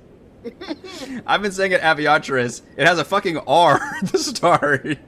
So I think it's supposed to be Arviatris? Oh well. So Arv- your guess is as good as mine at this point. All right, Arviatris, sure. Um, he will say. I don't know why none of the chat called me out on all those crafting streams. Well, because no one fucking knows. That's why. Some, some No people one- know. Oh no, please, please. People know, and they are very quick to correct me. Somebody always knows. There's a pronunciation. Ar- okay. Arveatris. Yes. Ar- Arviatris Oh my is how they god. spelled it. With All right. Here is the like like. There's a pronunciation guide. Arviatris. That's hard to say. It is Chance. also known as the white worm. yeah. Um, Arve, my dear girl, It's not a It's a silent R, Bo. It's right there. Anyway, go ahead. I've just been fucking it up this entire time and nobody said. I'm an older Crandall. Oh my gosh. Um, my dear great worm of the north, it is so lovely to see you again. I have such stories to tell you from the last time we met. Which, by the way, I would like to remind the DM. I'm 80% certain that our Veatres never saw Valravn No. You were hiding in the snow. in the last encounter. That Yes. might that might be Yeah. true. He was. It he- is he- true. He, he teleported out of the ship. He was hiding with all the magic items back behind the ship That for a cowardly plan does sound like I had literally buried myself. Buried myself in snow. that may be true. I think it was Edmund and Thimbleweed that pulled off like Yeah. the diplomacy con at first, Yeah. and then later I think it was Frey and somebody else that did it. Ian Thimbleweed. Okay, that was that was a very complicated. it was. of I should have reviewed it, but I did not. Uh, but I, you, you may But be yes. correct. She may have never actually interacted or even seen you. That's yes, because I yes because I remember Thimbleweed trying to convince her that he was a general, and each person they met was a new was a new rank of his army. Yeah, I remember that as well. All right. Uh, yeah. So um, he will he will act as if you know she hasn't seen him since the last time we they saw, which was uh, when he promised he told her a story I think, and she went off and he was gonna tell her some more stories. He's like uh, he'll so he'll say, um, "I have such stories to tell you." One of which of how me and some other denizens of the north here, some of which I believe you have met, captured this nautiloid vessel from the dreaded. What are they called? Cephalopods? No, mind flayers. She called them mind flayers. Mine, yeah. Illithids, mind dreaded- flayers, Ceramorphs. Yeah. I always remember what she called them a second ago. Um, Although cephalopod is like a a squid uh, creature, yeah, right? So that's, that's- that's yeah, adjacent. Yep. From the dreaded mind flayers that you seek to destroy. But in the time being, I assure you that this ship is of no threat to you and is not a member of the mind flayer invasion, but is in your service, my dear. Uh, okay. Well, as you say all this magically to her, um, she whips her head to look directly at you as she closes in, and um, she uh, takes on a horrible sneer as she stares you down and says, You little thieves! I should have known you'd parley with such nasty creatures as these. I can smell what is mine upon you. No one steals from me and lives. "You all do recall that some of you are literally attuned to items that you found." Yeah. Well, Your Honor, can this, if she this can is devastating to my fucked. case. this is inadmissible. On what Right ground? on the grounds. that is- it's absolutely a problem. Um, she, uh, the dragon closes in on the ship in just a heartbeat, with claws just raking against the side and fleshy sphincter chunks just rain down all around you as this ship is just being torn apart and rocking okay. back and forth. Uh, can I get a strength save from all of you, please, as the ship is lurching violently and you guys continue to careen? You notice, by the way, that the your Ceramorph friend is trying to steer towards the island because Yeah. everything else is freezing water. right. Which Is it, is it freezing water or is it like frozen? no, it's not frozen. It's it's still an ocean. It's an ocean. So there are chunks of frozen uh, icebergs, I guess, in it, like various sizes. But it is still very much a ocean. Yeah. But give me a strength saves, please, just based on the entire ship just lurching around. Strength He saving just- throws? That's, that's, that's right, Sylvan. Yes, that's exactly what. that's how that's how this went down. Strength saving throw. Well, that's not gonna go well. Mm-hmm. Right, you managed to plant your feet against it and hang on to the edge. How close is she? Uh, she is coming. She's going to be coming very close momentarily after we get these saves done.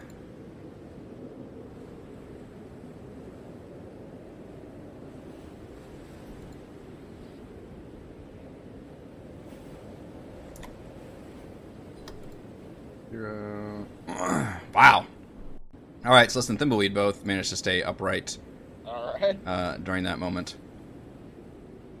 I'm casting a spell, so I'm having trouble standing upright. Yeah, that's true. Uh, it, it doesn't break your, it doesn't do damage, it doesn't break your concentration, but you literally like stumble and fall and just sweat pouring down trying to get this spell cast while this is happening. Uh, Micah, thank you for the Patreon pledge. Appreciate you.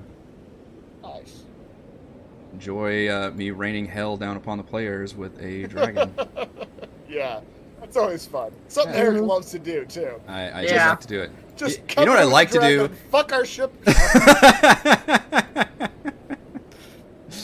yeah, I. You know what I love is when Times you've done it before. It is I love the beginning of the session where you're like, you know what, I'm gonna work with this Ceramorph, we're gonna get somewhere, we're gonna Yes! establish this whole thing, and I'm thinking like this And is a great idea. Like, yeah, but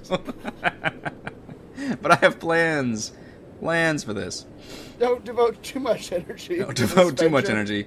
Uh, the dragon obviously does not land on this cra- on this uh, mid crashing ship. She just flies, but she definitely gets close enough to begin um, striking at uh, some of you that are especially out there trying to chat with her, and she seems royally pissed off.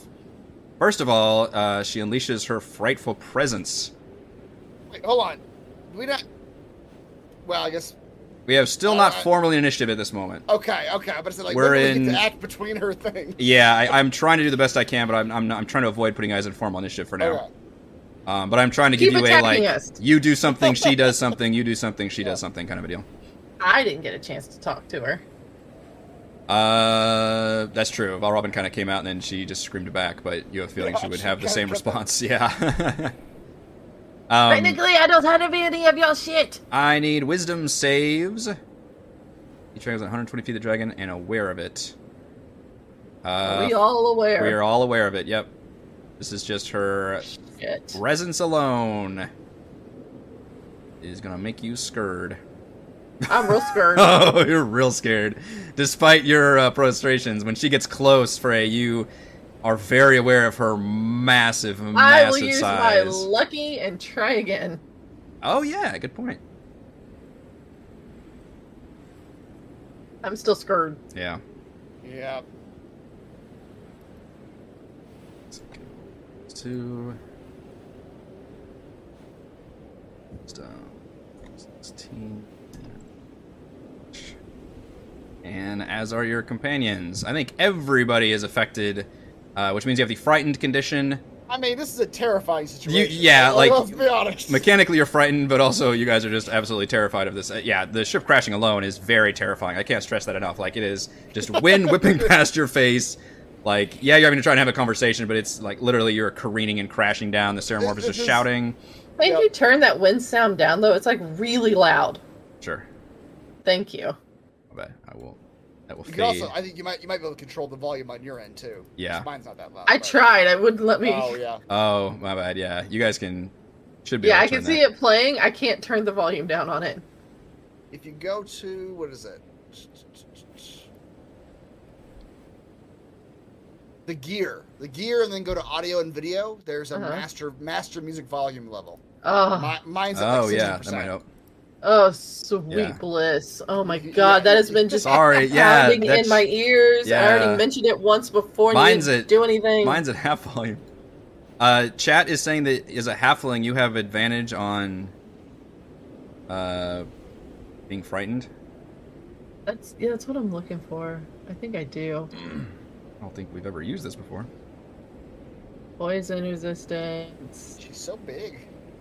Yeah, I'm very don't know if- scary. I don't know if you had the same token last time or not, but this is a very big token. I can't remember if I've actually used the actual token, but yeah, Yeah. she yeah she's very big, very very big. Um, so the frightful presence, and then she will come in to. Uh, basically, she does flyby. She never lands, and her reach is such that she never uh, stays within five foot melee range. So she kind of does a flyby, and does some damage with her attacks.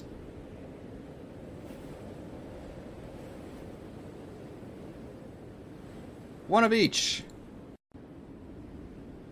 So her claws raked against the ship. Uh, she will bite at Valravn, which her bite has a 15 foot reach. So again, never gets I within. do. I have advantage on saving throws against being frightened. Okay, Yeah. so I'm brave. You already used your.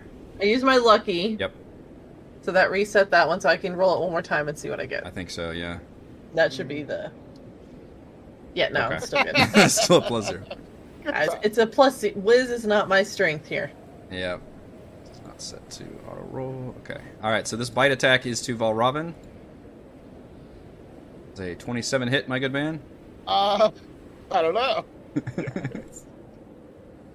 Uh, it's 18 piercing plus 5 cold damage as her very maw is just has that like dry ice look just fuming out of it.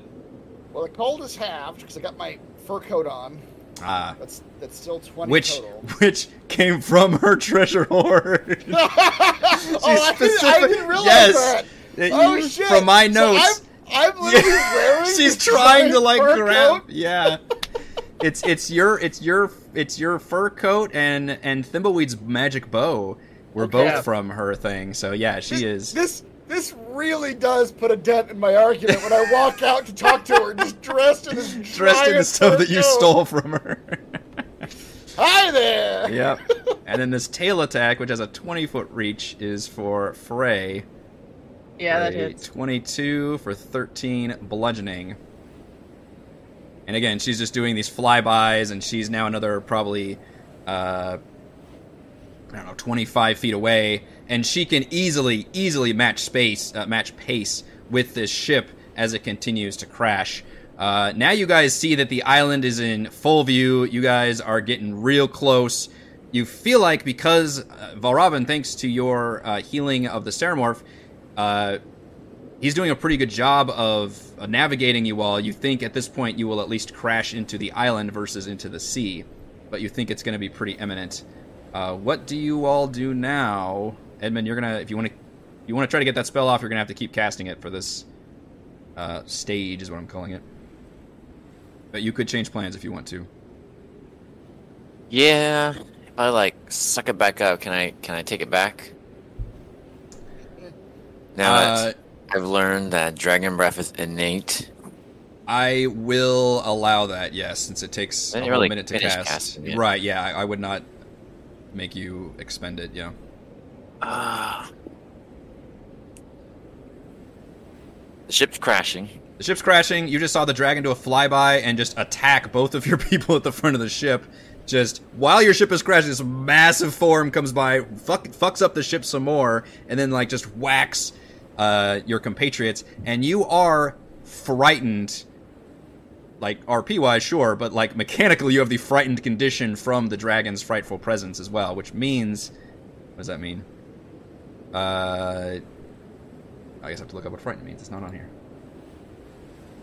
Uh, you have disadvantage on ability checks and attack rolls while the source of your fear is in line of sight, and you can't willingly move closer to the source of your fear. but what happens if you're on a ship careening towards? it just said you can't willingly. You're not. You're unwillingly moving towards it. So Right, we're not moving towards it. The, the, the, ground we're standing Yes. on is moving towards that it. is correct. Um, all right. So here's I'm once again I'm gonna uh, we're, we're gonna we're gonna test the limits of spell uh, law here. Let's test him. Valravn um is going to oh shit well, but if we're if I do this we're just gonna be kind of how how close how, how long before we crash? I would like to calculate that. Like looking at the ground. You think like you may seconds. have one more action's worth of things to do before crashing. All right. Well, Robin's gonna say like everyone who can um grab onto me or gather around me It's time for one last orgy. before we die. um, now is the time. Valravn is going to cast Hand of the Author, which is Bigby's uh, hand, Ooh. and he is going to attempt to use it to just grab himself and hold him and move him, just move himself around. Just basically just move him, move his body around with All this right. giant hand. Show show the spell. Let's see. Okay. I love how we're really stretching the limit of what spells can do, but I think that's very fun as well. So he. Is I this can, still damage to you? Uh, I, I can choose to, but I don't think I have to. Okay. Um, So one action for- casting time. It lasts for one minute. Okay. Um, moves at my command. It can, and I can move it. How far do I can I move it? 60, 60 feet. feet. It's got 60 feet of movement Okay. per per round, so that's pretty fast. Um, and I can grapple a huge or smaller creature within five feet. Use a hand strength score to resolve the grapple. I can choose to fail it, I assume. Um, Yeah. while it's grappling, I can also use a bonus action to crush the target. not, not do that. I'll declare, yeah, I'll choose not to do that. Um, yeah, but I'm just gonna have it gently, gently caress my body and its in its giant grip, and bring me, kind of bring me down with the ship, but okay. but not crash, you know, not die. Right. The ship crashes into the ground, and whoever's happening to grab onto me or grab onto the hand can do that too. Well, the interesting thing is, so if if the this is again this a tricky situation where you're, we're casting a thing while the ship is crashing. Mm-hmm. So immediately it would correct me if I'm wrong. Uh, once the hand grabs you, you it, it's not moving with the ship. It's just suspended in air, right? Mm-hmm. Sure. So you would therefore be suspended in air. So just Yeah. so you're going like this, you you do a hand that suspends in air, so it goes right. Yeah, basically, yeah. Okay. And then I can move it 60 feet if I wanted to. But Okay. Otherwise, yeah, that's basically what's happening. Yes, it's Okay. like plucking me out of the the the moving thing. Okay. I mean, the way that the way I don't know the the way D and D initiative goes, that technically everybody's going at the same time. Yeah, So and I'm not no, like, I'm, it's not like I'm leaving my teammates right. No, no, I, I'm not going to make you. I'm just trying to. I'm just trying to picture how it's going to work. Um, I, I I will say if everybody wants to jump on, they'll need to do it for their. They'll need Yeah. to do it this Like, right now. stage. Yeah. yeah, Um, I'm, I'm about to leave the, the, the yeah. behind. I'd Do like you- to montage my action as well. Go ahead. What do you want to do? I I'm going to start charging my beam cannon, Okay. and then uh, as we get close, I'm going to jump out the ship, but I have my winged boots, and so I'll be Ah, floating in air, Okay. aiming my beam cannon at the dragon. Okay. This is what I was That's hoping true. for. Just Yeah. get all some badass like high level spell shenanigans Y- shit going on. Yannick is right. Edmund can fly. Yeah. Celeste can fall slowly. Thimbleweed can hover. Yes. So, and, I, and I, I'm being I'm grabbed, being grabbed by a hand. Yeah. Now, What, what are you doing, Frank? well, before we get to that one, real quick, I, I haven't been doing Celeste or Thimbleweed. We've been kind of montaging them in the background, which is fine. Do you think either one of them would want to or have the wherewithal to rescue or be mindful of any of your NPCs? Just throwing that out there. Oh, yeah. I They're personally dead. don't care. I'm willing to kill them all, but for you guys, um, I mean, we're about to lose our ship, so keeping the mind flayer isn't really mean that's much. that's a good point. Like the mind flayer can go down with this ship. it's enti- and unfortunately we, we don't we have to you guys have to make that decision for them. But they, Yeah. I will allow them through your all of your collective decision making to determine if they would do any of that. I mean, okay, so who's left? The cooks are dead, right? The cooks The died from the frost breath for sure. Yeah. There's As- Dazan. As far as you know, I don't know if you guys were even aware of what happened in the other because everybody was kind of spread out in areas, and uh, Warwer was uh, locked up somewhere, Oh yeah. and then So- Dazan is the only one that you're not. He might have. Let's just say he's not in the room at the moment, but you have not seen him since this happened. okay. I know I told you, you know, mechanically he is down and unconscious, but technically you guys aren't aware of that information. Right. So we move wouldn't even be able. I feel like at this point, I mean, I don't, I don't know about Thimbleweed or Celeste. I like the but I feel chat is this- also weighing in on what they would do. Yeah. I feel like at this point, like, like this, we're in like a serious, like a, like a Yes. plane crash Yes. situation. I don't know if anybody would have the wherewithal to like save their fellow. Fantastic. no, I mean, I don't, I don't even mean that from a morality perspective. I just mean that from like a chaos perspective. Like we're in a fucking airplane that's crashing to the ground. yes. I, I don't know if we would have the like I don't know. That, that's why I asked. I don't know. I will say I don't remember any time in this campaign where Thimbleweed or Celeste were like, "Should we save that person? Let me go do. let me send, use I- effort." I would disagree. I I, I, I can't cite evidence though, uh, Your Honor, but I, I, I think Thimbleweed has often been the heart of. He's often been overridden, but I feel like he often at least brings that up. That was also before you turned him into a giant bug. That is a good point. We have not seen. Yeah, also a good point. But but but but the way you describe it is is the the uh, cephalopod is the only one that to save, right? Because we don't know where Dazan is right now. You don't know where Dazan Yeah. is. You don't know the situation is. Correct. You don't Yeah. know about him. You know the, the. only one we know about is the cephalopod. He's not a fucking cephalopod. I don't know why you say that. Ceramorph is the Very- word it's very close. using. It's probably very insulting. Like if I called you like like apes or something. Like apes, yeah, yeah, yeah. like primates. yeah, yeah. Um, yeah, one of them might cephalopod. save. One of them might save the Squid Man. I'd it'd probably be Celeste more than. Again, I, I am perfectly willing to kill everybody. I don't want to force y'all's hand, but I'm just putting it out there that I feel like I feel like like role play wise, if we don't know where Dazan's at, we're not gonna f- be able to spend the time to find him. Okay. Like Yeah. the ship is fucking crashing. Yeah.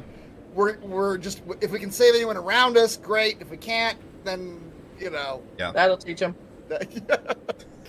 so yeah, us. maybe maybe Celeste like grabs the little gnome squid. Uh, uh, Do you as- think as she would the the one that abducted?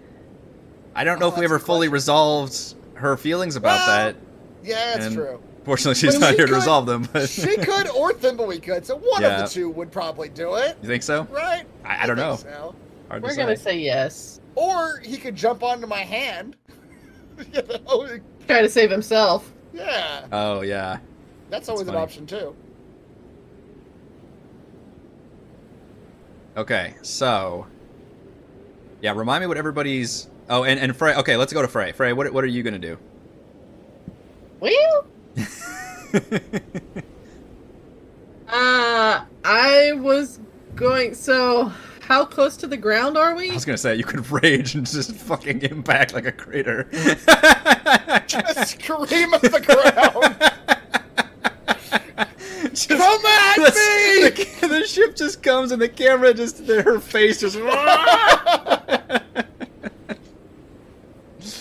I mean, we've established that if you're raging, you can't die at least once. yeah, Yep. and you take half of whatever happens to you, so it's Not Yeah. whatever happens, but but well, a lot of Well, well, gravity I probably. feel I feel like most of what's about to happen is physical damage. So that is fair. How close Although to she's not are we? she's not raging yet. I will say that. that's I am not, but it is a bonus action, so whatever. Uh, I would say at this stage you probably have uh, let's say it's a cool 120 feet to the ground at this frozen moment in time. Well, you think you will reach there in the end of this stage? the second. my Yeah. plan was seeing everybody else do their thing, trying to judge it to where about 20, 30 feet above the ground, she just jumps and activates her boots of the I was Vindroon. thinking like a falling elevator. like if I jump at the last moment. she goes, I've always wanted to test this. She just, ah! yeah, but I mean, um, uh, but she would jump and activate her her rune her rune boots Yeah. because that turns mar- part of my movement speed into flying speed. All right, everybody So who's doing that, yeah, post your stuff like Chris did, so we can see all this shit in action. Yeah, so This is a, a good chance for everybody to show off all your fancy shit. Yep. um, I can convert twenty feet of my movement on each of my turns into flight.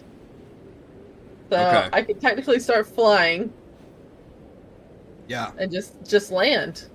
I mean, at that point, you'd only take like.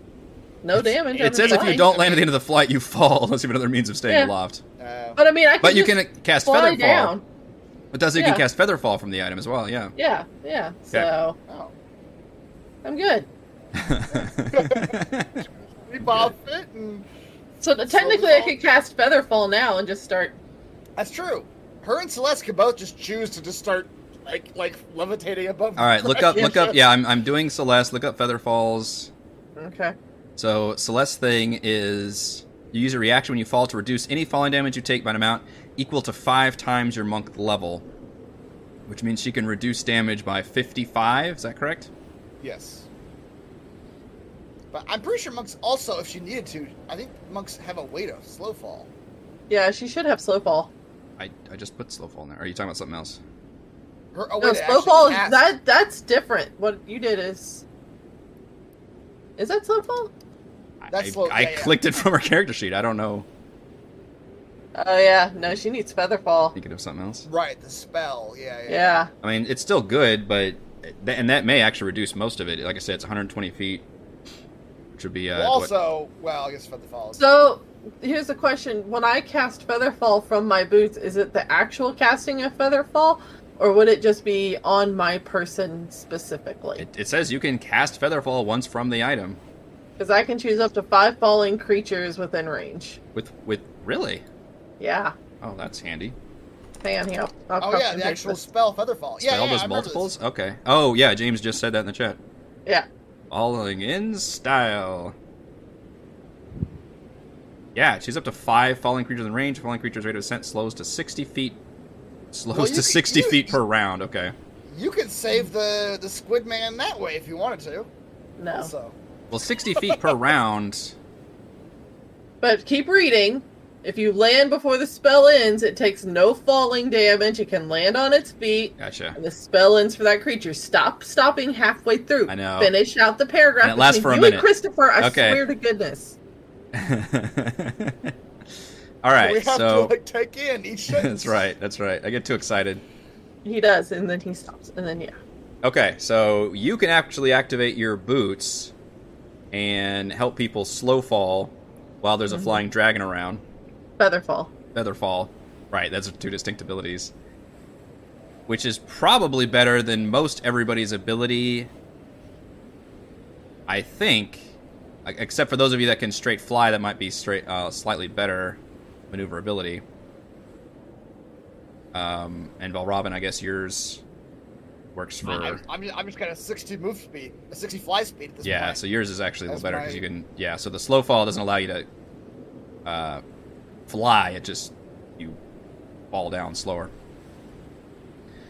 All right, so with that, you can easily click your heels and uh,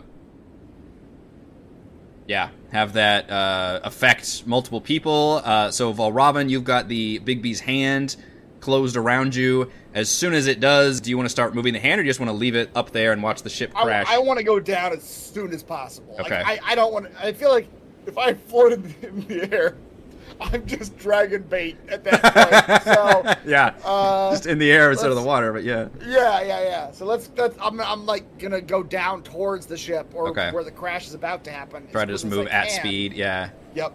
yeah.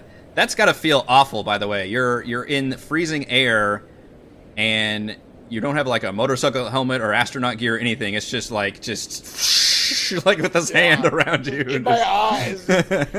I got this nice jacket though. This this coat is is doing oh, she's work, so angry. but- She's so angry about this. yeah, and and if, if you guys choose, then yes, Celeste can grab that uh, Ceramorph friend, rip him out of the the the spelljammer helm and uh, grab him out of there. Yeah. Uh, so with that, with all of your various uh, flying method, uh, and Edmund, do you want to also kind of go with the ship generally, or do you want to do a different direction or thing? Since I think you have uh, straight up flight, I guess. Uh, yeah, I'll be like, you know, I, I can't go as quickly. I think I have a flight speed like ten or something, but I do want to get to the ground.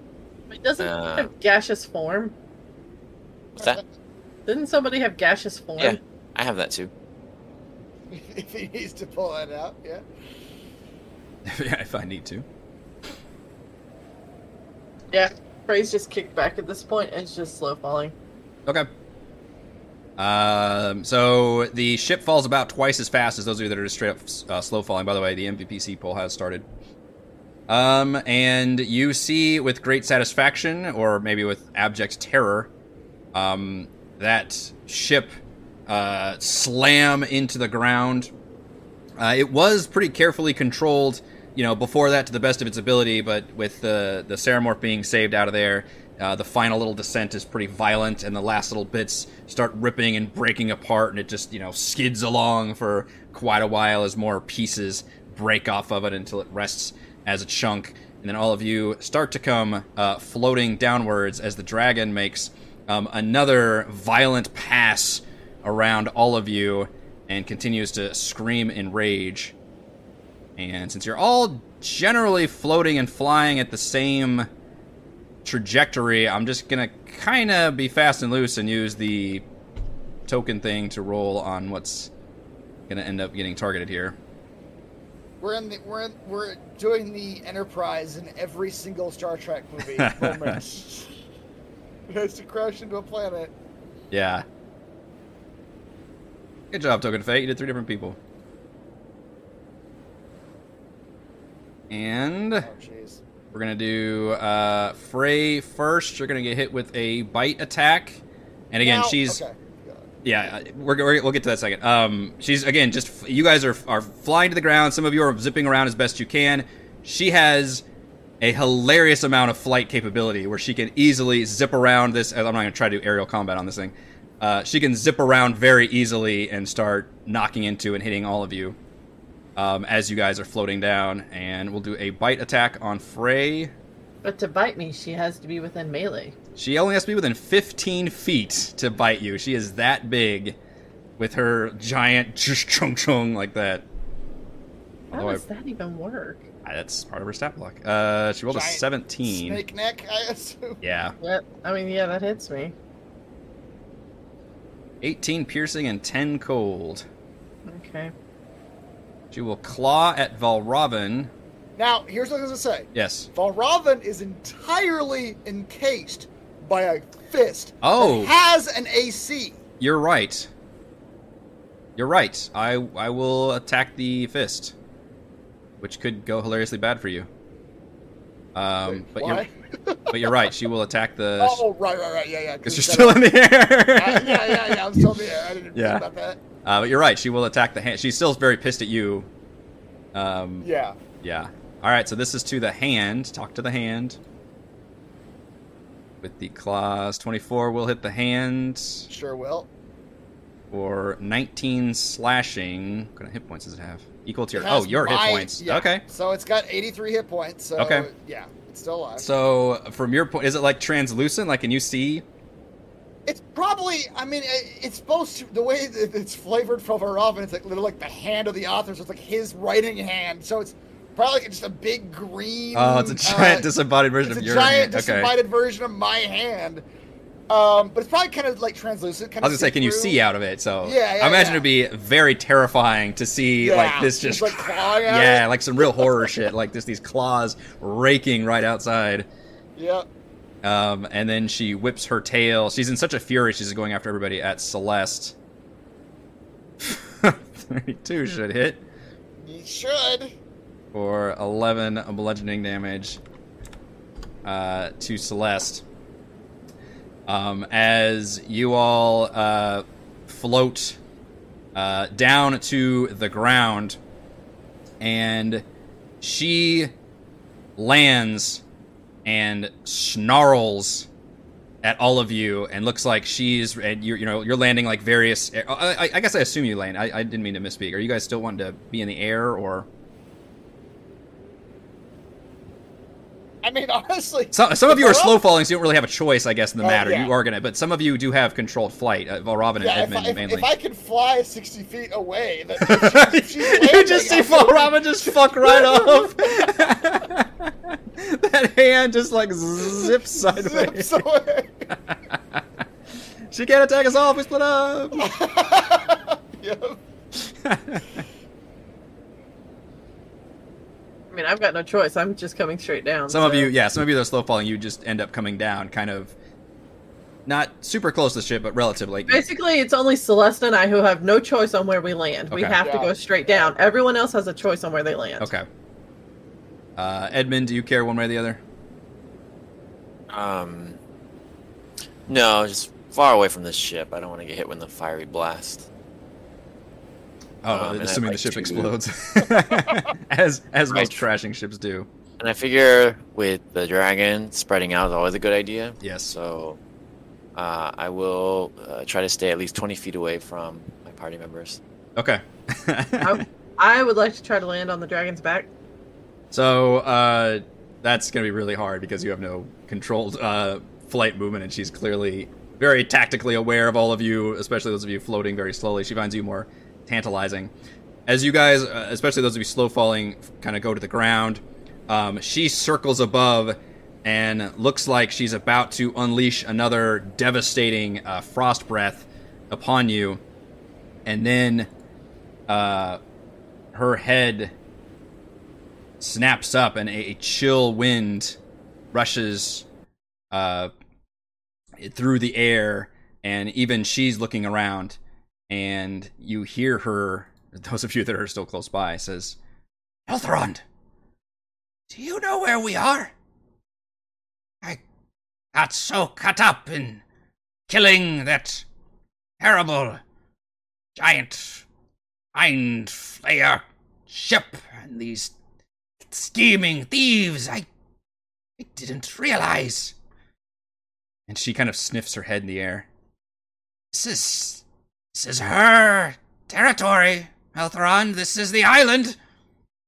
and she turns uh, to all of you still hovering over in the air all of you like getting ready for like battle stances and everything I should like to finish you myself. There's no need. You will never leave this island alive. and you get the feeling that she seems a little bit of fear when she mentioned this is her island Mhm. and she flaps her wings and If flies she tries off. to fly away. Can I shoot my magic missiles at her again and try to light the t- the dynamite on her back? Sure, go ahead. Because it's, it's like it's an auto hit type. Go thing. ahead. Yep. Fuck you. Fuck you. Oh, wait. And does my beam cannon go off? My arm cannon? Uh, yes, I we totally forgot about that. It would be very hard for you to aim it, but I think you uh, mechanically can still do that. Uh, yeah. So while falling, uh, Edmund, you managed to slice into her. Uh, or I guess I was sorry, Frey. Um, Frey unleashes a volley of missiles, trying to aim at the stick of dynamite that still rests on the bones, and you see it just catch on fire. And you see as she's having this conversation, that dynamite explodes, and you see that uh, the skeleton actually stays perfectly intact. However, he kind of the saddle gets kind of fucked up, and he kind of like slides the back, and she gets very alarmed about that. And says, Ah, she's already hates my presence here. My lady, I meant no offense. We're leaving. she starts flapping. Gosh, she's something to realize that you did this. Uh, and she flaps and flies Like away. to use that moment of hesitation to Yeah, yeah. take aim and fire. Go ahead. I love it. Just I'm trying to get this incredibly powerful NPC out of here, and you guys are like, "No, damn it, we want to die." Well, I mean, the I beam I just cannon's wanted like to piss her off as she was leaving. yeah. Yeah, we, we already know she's leaving. Now Yep. she's inside, Yeah. just like fuck you. What are you gonna do, Nana Nana? Yeah. Yep. Because you said I can, you know, change direction at the last minute. Yes, you can. Second, Yep, at the I end of will the aim round. at her and eight d six lightning damage. Go ahead. What the hell? Wow, that was really bad damage. Wow. Yeah. uh, yeah. You guys make a dex save.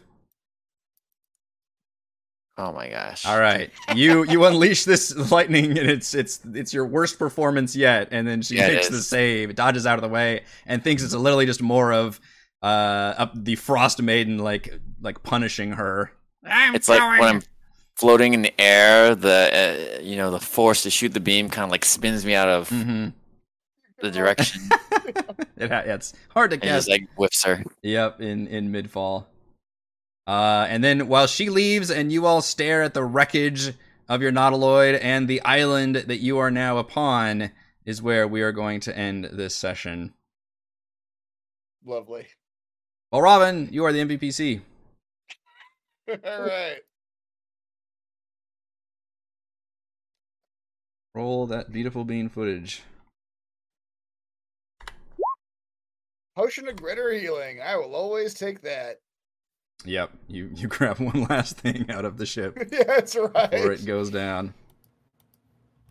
You find Azan's body and he had it cradled in his bed. Oh yeah. So uh, according to you all, uh, Celeste saved the Ceramorph, who's now sadly just looking at the wreckage of the ship. Uh, but apparently the other NPCs have all been killed. All right. Horror was Horror was what locked in a room, so we didn't even Yep. have a chance. No. To, uh, Let's seem to have it. and didn't know where Dazan was either. So yeah, yeah, they just burned up in the ship. Son of a bitch, DM, just wanting to, like you said, clean slate here. uh, including the airship. All right, that is all the time we have for this week's session of Rime of the Frostbane. Thank you to Chris, Heather, and Raymond for uh, and Chris, Chris, Heather, and Raymond for playing. Thank you to our wonderful fans for Three watching. times. You know what? I'm going to thank Chris again. Thank you, Chris. Four times. I'll take it. Shoutouts to Platinum patrons Joe Will, Thomas Stan, William, I'm Loud, Brandon, Genocider, David, Eclectic Role Roleplay Role, Christopher Bryan, William, David, Jammin' Clams, Corey, Koa, 1337, Jacob, Eric, and Kyle. And gold patrons RPG, Papercrafts, Pretty Boy, and Yuma, Marcus, Dead Lizard Lounge, Sam, Lumpy Spuds, Jerome, Nathan, Fast Like a Tortoise, Scott, Humanoid Size, Sphincter, Stephanie, Refus, and Carolyn. Uh, and Micah, I think, just joined during the stream. Thank you all very much for your support. We're live streaming our D&D adventures every week, and we will see you next time. Happy music. Happy music. the ship has crashed. All right. I like the way this turned out. I'm excited for Frostside Chat now. you might have different opinions, and I'm interested to hear them. I'm not doing anything next stream until we have a short rest. What what we need, what we- the lesson we all need to learn is that when Eric the DM gives you a traveling vessel, don't get attached. that He is going to take it is the away lesson.